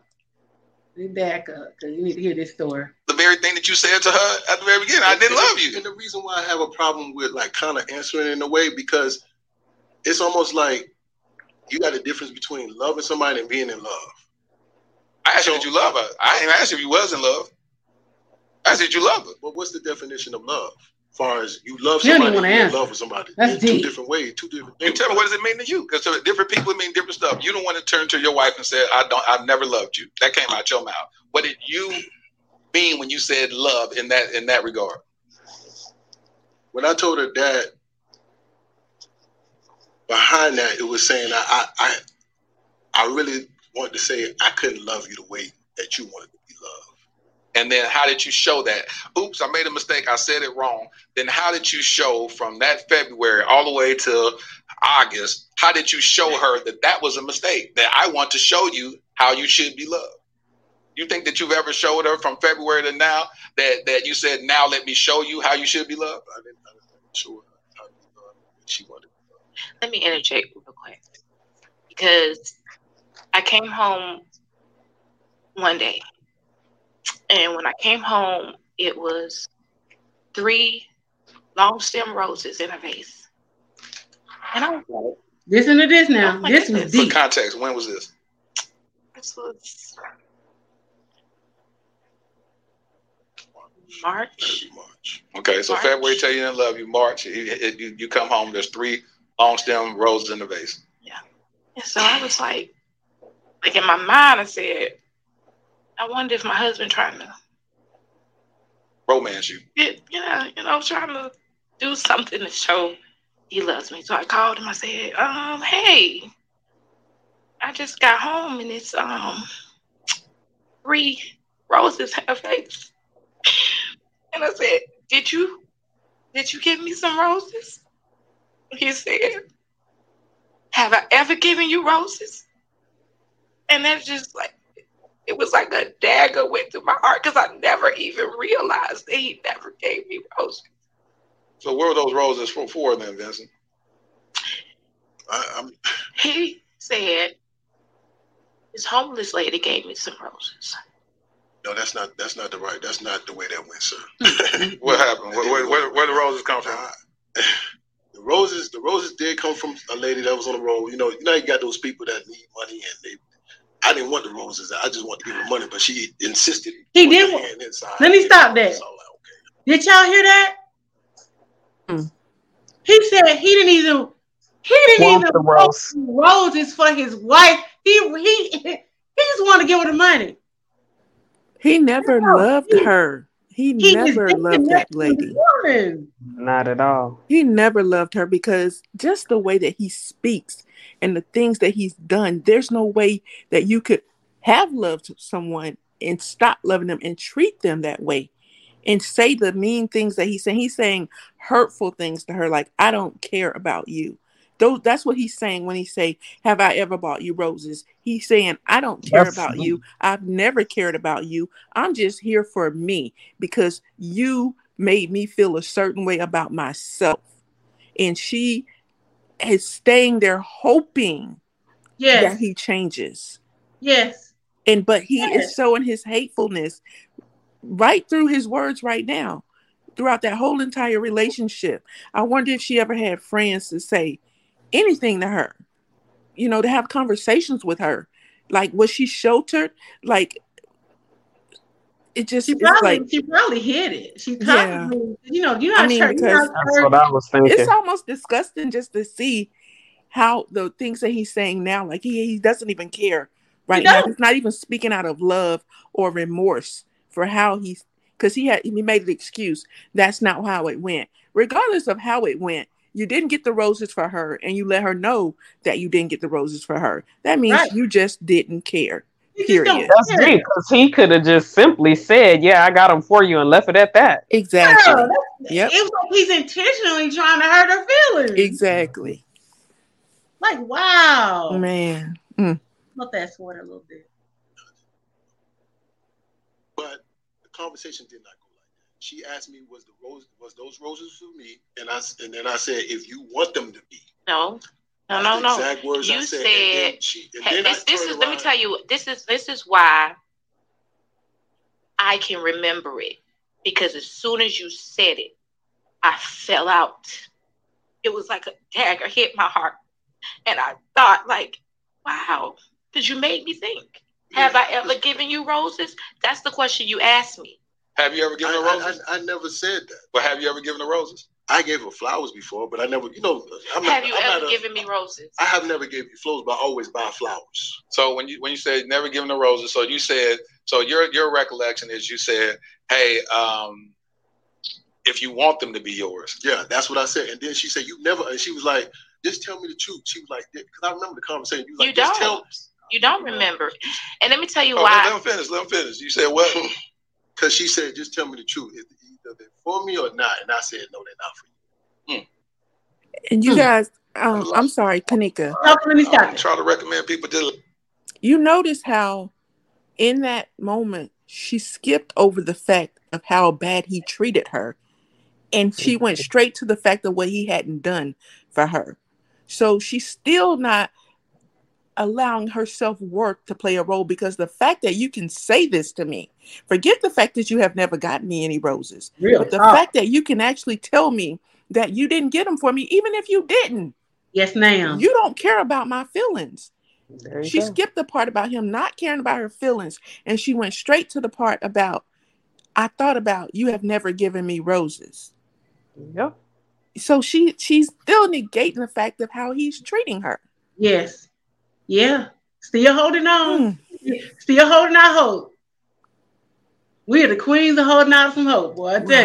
you. lie, but you know, sometimes Yeah. you just But at that time, but And it- that time, but this is this is this and is so- but that's why he because he doesn't realize like because he's been so manipulative in this in our in our marriage it's like his con- he would sw- he switches up the conversation all the time i remember because i fell on the floor and i said lord thank you lord thank you for my roses god gave me roses you thought it was like something you was doing but god gave me roses because like that's So you Wait. went back and accepted those roses as, as if they were yours. they were from God. They were mine. They were from God because God speaks in three. When it, it- when when God speaks, He'll speak to you with the number three. And I knew God was speaking because at that point, like I was losing my mind, Mm. and I and God was Mm, just doing mm, different mm. things, like sending me signs to help me to not lose it. Let me ask you this, Vincent. What made you tell your wife to start watching the podcast? because I wanted her to get healing. Yeah, Let me tell you how interesting that is, and that's why I say it's all God. I can't even be. It's, it's, it's crazy because your wife reached out to me kind of mad. she, she was like, "My husband done got me watching your stuff, and I'm what? Why is my wife watch? Why is my husband watching something called Dear Future Wifey? I'm his wife. Why is he looking for a future wife?" She was all messed up. She said, "I wasn't trying to watch your stuff for nothing." And then she broke down and said, "Let me start watching some stuff." And she started finding healing. And she and she would be like, "Wow," you know. And she'll DM me and and, and talk about an episode or whatnot. And in her DM, I could tell how broken she was. And so I would send a voice, a memo, a prayer to her, and say, "Keep yourself together, Queen." And I will speak and, and speak life. What is so crazy about this is that you did push your wife towards healing all the way to the point of the person who actually has the podcast where she started DMing me and then to the point of where for your birthday let me tell you this brother this I'm just, I just want to tell you how much let me ask you this do you believe your wife loves you I know she loved how you know me. 'Cause She did a whole lot. She took. She put a my mess. okay so let me tell you how much she she she loved you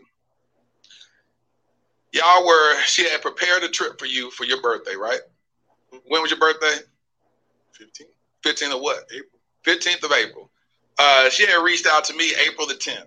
Um, and then she said that she still had a trip planned for you that she still want to execute for your birthday. Want to just take y'all on the getaway. Uh, y'all went and did that. On the way going to, where y'all go to Orlando? Y'all went to Orlando.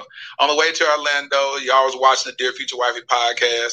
Um, y'all had was was the trip great? Was it was it cool on the way going there? Did y'all get a chance to talk about a lot of stuff? It was Yeah. amazing. It was amazing. Y'all had a very peaceful uh, uh, uh, vacation.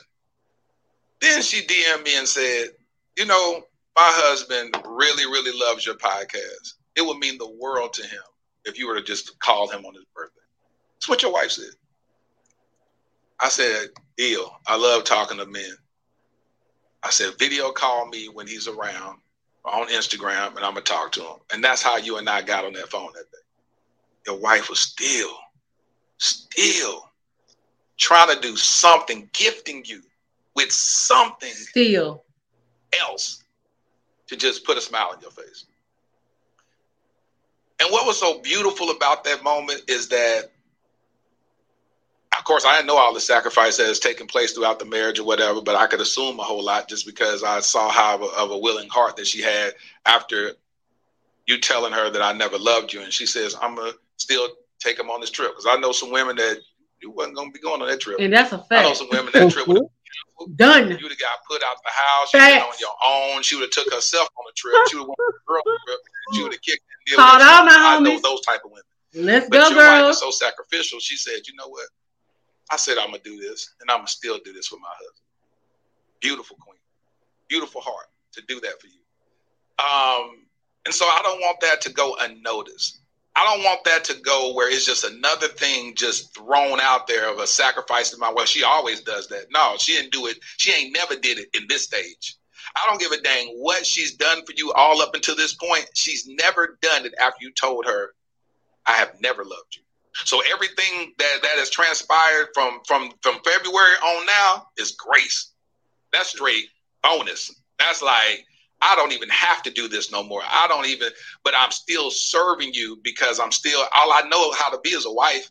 So I'm still I'm still being a wife to you.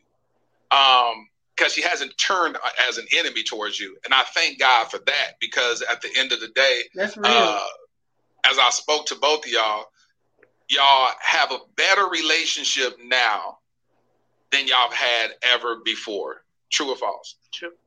So, in the point of honesty and this truth that has transpired, it created a new dynamic to say, yeah, because I want people thinking that you're still fighting for this marriage. So, Prevail, are you fighting for this marriage? no, no, no. No, No, she she done she she. I'm gone. Let me ask you this, so people understand, because I want them to, uh, mistaking your tears as her husband is leaving her and she want to hold on. E- explain to them why you are no longer fighting. Um, because you don't get to do that. You don't get to tell me that you never loved me. Like you don't you don't get to toy with my heart like that. You don't get to do it. Because the one thing about it, as horrible as he was to me, I would never have left him. Ever. I would have stayed right there and been miserable for 50 years because I would have never abandoned him ever. Because you promised him that early on. Sacrificing of ourselves. She Let me ask y'all this: Do y'all perceive that she would have continued on like that had she not had the kids? I don't know. Uh, only because of her, like Lee Allison said. See, you were Of brought religion. You were No, I brought wasn't. that religion, that religious stronghold is deep. Mm. You fight, you be there, you don't abandon, you don't lead, you you fight for your husband, da da da. So That's I don't even know if she didn't even have the kids, which she had not left if he had never said, I don't love you. He it's almost like he felt like he had to say something extreme to get this woman to go. Go. Mm-hmm. Because everything else he was doing, no sex, Yeah. I didn't get you no working. you nothing was working. Yeah. Yeah. That's what I'm That's saying. That programming, that, that it be rooted, it be rooted in our minds. These things that society has told us and put on us. You supposed to do this. You're supposed to do that. She said miserable for 50 years and she would have Yeah. stayed. Years in a marriage with a man who you you knew in the beginning didn't love you. Wow. That's deep. You got That's religious beliefs tied in with low self worth. It is a recipe for this. That's why it's so important for us as women to heal, to take time away from relationships and just be with God. hmm Yes, Lord. Be with God, just you and God. And yes, it'll get lonely sometimes. And yes, you'll be wanting to be touching held or whatever. But the time you spend with you and God, it, it I can't even express how important that is. Because you need to hear. You need to hear God's divine guidance without the distractions That's of men and trying to make a relationship work and trying to take you already got to take care of kids. It's important to spend time with God so you can Hmm. hear God speaking to you about this type of stuff, your brokenness, the things you think about yourself that are just not true right. the things that your mother said, your family said, the people in school said, this Negro said, that you believed that this wasn't true. hmm That's what I want for women. That that's gonna that's the point of this podcast. And I'm saying it because I lived it. hmm Yep. I lived it. Most of you have lived it. hmm Men can't save us. They can't be our saviors. They cannot. They drowning themselves, half of them. I was about to say, shit, they need help themselves. He that's what he's telling them. Yeah. Mm, wow. Um, so one of the things that y'all said when um, y'all want to come on this podcast, you said, "Listen, uh, when we file for divorce in our, our small little town, that um, everybody knows the minute that we we, we, we file for it, everybody gonna get, and they're gonna be speculating, saying all this other whatever." So I wanted to come on this. Y'all want to come on the podcast so that y'all can tell y'all's truth and y'all never have to repeat it again. If someone has a question like why y'all getting divorced, go watch that podcast. Is that true? Is that what well, and and it's one of those things where, and he doesn't understand this because I I have kept telling him like, you don't realize that even in this, I'm covering you, and I'm covering you because like I didn't want people to hate him. Right. Right. Like my sisters, them heifers was gonna get him. Okay, they, they, was gonna, they was gonna, and when they find out that he, you know, he'll be done moved out, so it'll be safe for him, right? um, right. But I wanted there to be a balance because I didn't want to tell the story and tell it in a way where I was just dogging him or because I've never done that. And y'all have kids. That's just another thing too. I want people to be mindful of because people have a tendency to be more vindictive than the person that the the situation happened to. You know, it's like you could be dealing with you like, hey, I got this. What? No, no, you ain't gonna deal with the way I need to deal with. You didn't marry. You ain't, you ain't got nothing to do with this. But nah, but nah, we, we we got we gonna do this, and then they make stuff worse. So I do want to encourage people to stay out of their business. stay out of their stuff that this is a sensitive subject matter and i always try to provide a safe space for my guests this is the hardest thing to ever do uh, with people that are they're not in the limelight to be in front of 123,000 folks. You know what I'm saying? That's a, that's a lot of people yeah. for people to leave comments and all that. I beg you, do not leave comments that's that's um negative and derogatory and see she should have she should never been with him in the first place. And, and, shout out to and, and, shout out to this young lady because this ain't no easy thing to do. To come on a podcast yeah. as popular yeah. as this and to tell the world that you, this is not an easy, easy thing for anybody to do. Mm-hmm. So shout out to her for being so brave and wanting to still, in her pain, help another woman. Because that was the point of her coming in uh, on this. Wow. And share her story. So, you know, it, it, she's going to be blessed. Yes. She's going to be blessed in the end for this sometimes breaking up and divorce is the best thing that could have happened to you. Most definitely. Yeah. And it's it's probably also adding a lot of strength to her life as well. Absolutely. To be able to sit down and talk about this because not only is she, you know, um, telling us her story, she's she's reflecting on it, and she's probably growing growing more strength to realize that she's gotten through it. Absolutely, mm-hmm. absolutely. Yeah, shout out to her. She she she's brave. God, God is going to bless her. God is going to definitely bless her. This, this is this is going to help a lot God of people. will be so careful to give you the praise, the glory, and the adoration. And we thank you. In Jesus' name, we pray. Amen. Mm-hmm. It's about to end. Thank y'all so much for um, being on the podcast. Thank you for your vulnerability. Absolutely. Revelia, I'm gonna give you the last words. What are you feeling right now?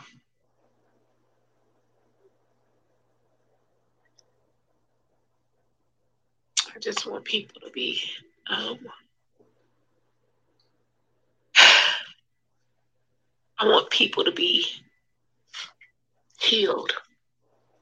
I want people that are hurting, people that are weak, people that are lost, people that are wayward.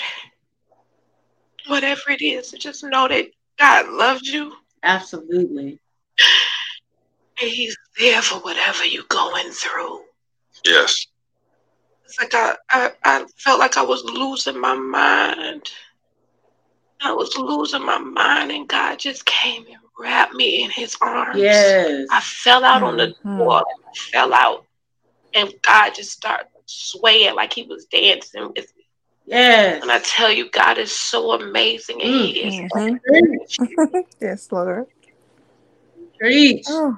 There's no way to make it without Him. Preach. Whatever heartache, whatever trial, whatever whatever trouble, you need Jesus. And that's why I'm here. I'm here so that people just know to look to Jesus, whatever it is that you're going through, mm. whatever heartache. I said that that's what we were supposed to do. We're here to heal the brokenhearted. Yes. And I hope that he can use my broken heart to heal your broken Absolutely. heart. Yes. I hope yes. take you and just wrap you in his arms and just love on you and those who don't have love, you never felt love from a mother, you never felt love from a father, you never felt loved in your That's marriage, it. whatever the case. That's know it. God loves you and his love is all you need. That's it. Wow. Help you. That's it. That's amazing. Even Listen. E- even in her pain. Mm-hmm. And I think I think those are some tears of redemption and joy that she's Absolutely. making it out. You know, those are not just tears of sorrow those are tears of the fact that I made it. You know, I when I was in a relationship with um, my kid's father, and I don't want to say anything bad about him because I made bad choices of staying in a relationship with someone who was not developed either.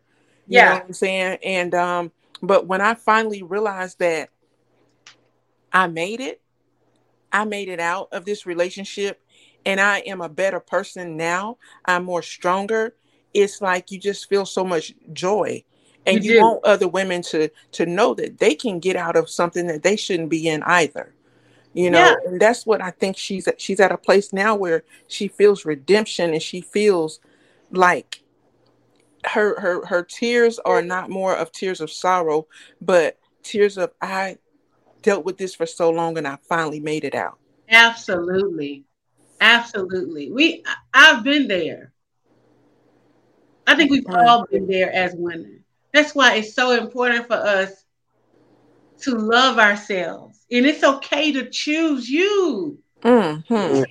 Hey, I want women to know it's okay to choose you.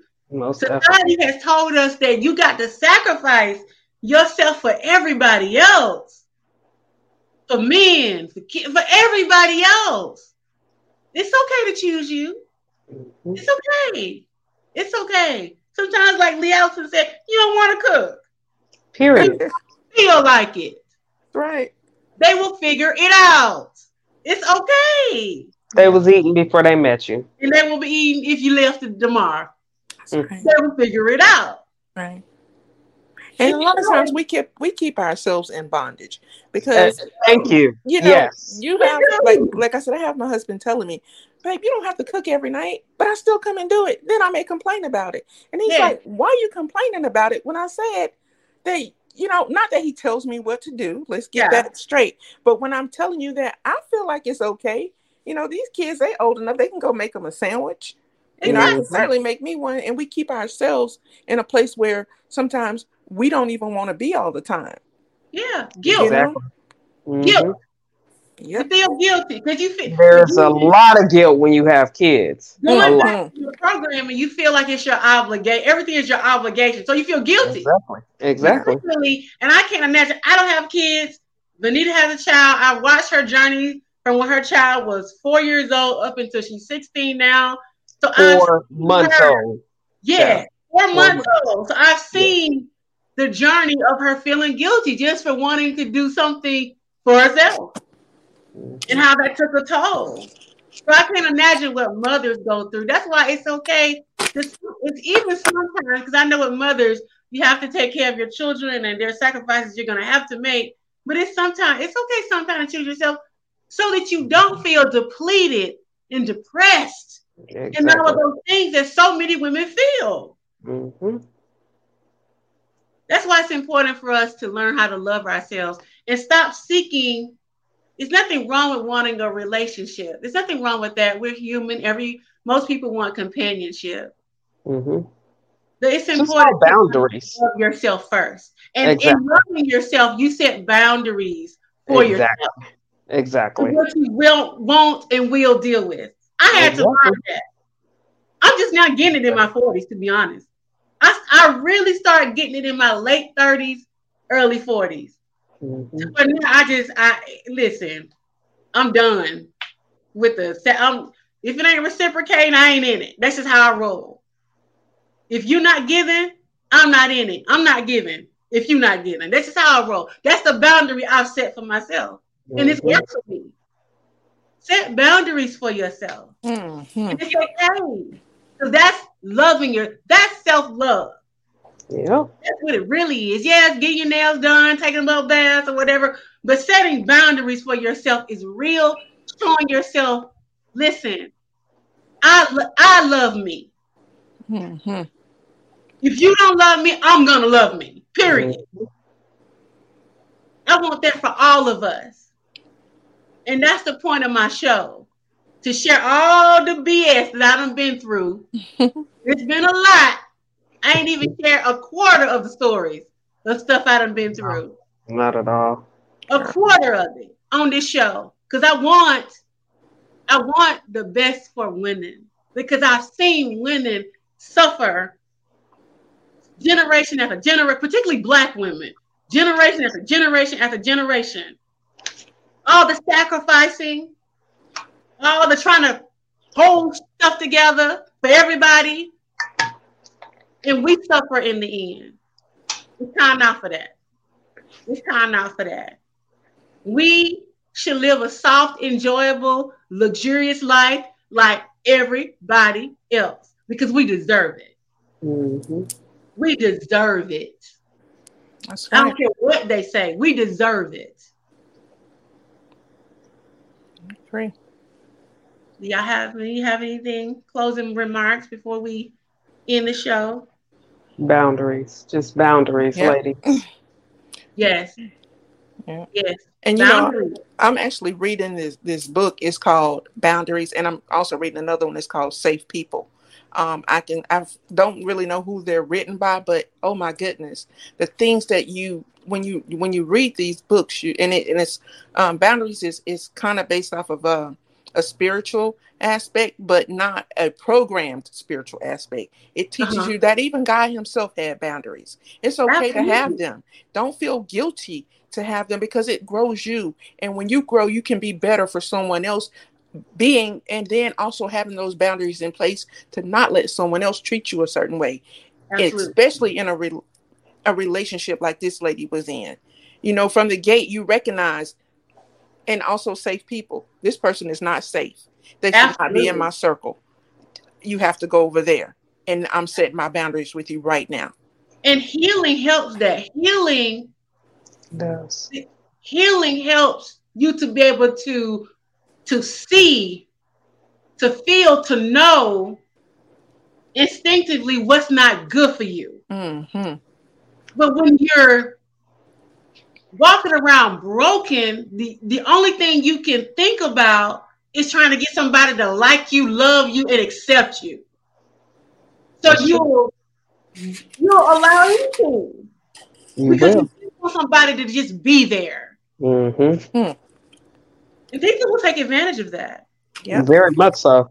They take advantage sure. of that. That's why it's important to spend time with God, to spend time reading books. Let me tell you, books changed my life. I'm gonna have a whole show on that. Mm-hmm. Spiritual books changed my life because they changed my awareness, mm-hmm. which in turn changed the way not only I saw the world, the way I saw myself. Mm-hmm. That's right. Oh, that now that's that's it, Kanika. It's how you see yourself. You should yes. see yourself just like God sees you. And if you can't see yourself in that aspect, then how you expect for somebody else to see that in you? Real talk. And when Real someone else can see that in you, then they know what lines they can cross with you. Absolutely. Mm. Absolutely. I don't care what people say. It ain't it. God has already affirmed me. So I don't care what I don't care what people say. Mm-hmm. I don't care what people think. I don't care what they say because God has already affirmed me and told me who I am in God's eyes. That's all that matters to me. Mm. The world can say whatever they want to say. I don't even care. And what and what people need people it would be so beautiful if people could realize that If you saw yes. yourself the way God sees you, you're gonna automatically see yourself as special. Yeah. Point blank, period. And if you see yourself as special, just think about your most prized possession in your house. You might have something that, okay, it's like our grandmothers back in the day. Oh, you can't sit on that couch. Right. You know, this you have to see yourself as this prized possession. You can't do that to me. Absolutely. I'm not going to allow you to be because when God created me, He created me perfect in His image. And if you can't treat me like that, then I don't want to have you in my circle. Absolutely. That way. That way. Absolutely. Hmm. And that's all I want is for women. And I say women because again, I see women suffering the most. I want I want us to see ourselves the way God sees us. Mm-hmm. See ourselves the way God sees us. It again, that takes time. We're gonna work on it. We're gonna talk about it. We're gonna pray together. We're gonna cry together. We're gonna grow together on mm-hmm. this beautiful thing called life. Because it can be a beautiful journey. Particularly be patient together. Because you're yeah. gonna have to be patient. My favorite thing is traveling. Um, yeah, yeah. So again, thank you all for tuning in. Thank you to the ladies in the chat. Hey y'all, miss y'all. um, thank you for everybody who's gonna who's watching on Facebook or YouTube. We're gonna watch in the future. Watch the playback of this. Thank you all. Um, yes. may be back on Sunday to do another show. If not, turn on your notifications just in case we come back Sunday. Uh, you know, it's football season, so I don't know. We'll no, see. I don't know. we'll see. But um, we'll be back Wednesday at 7 30 same mm-hmm. time, same place. And again, thank you all. You know, I really enjoyed this show. I had a little technical difficulties um in the beginning, but you know, once I got it together, you know, it turned out to be uh, a good show. So thank you all. I hope you have an amazing rest of the week. Thank you to my sweet sweetheart Lee Allison oh, for joining the show. You're always amazing. And thank you for inviting me honest and insightful. And I just love, love, love when you join Vanita and I. You are welcome anytime, my dear. Most again, definitely. All again, and uh, listen, hold up for you. I will see you guys next week. Have a good rest of your weekend. Bye, y'all. Bye.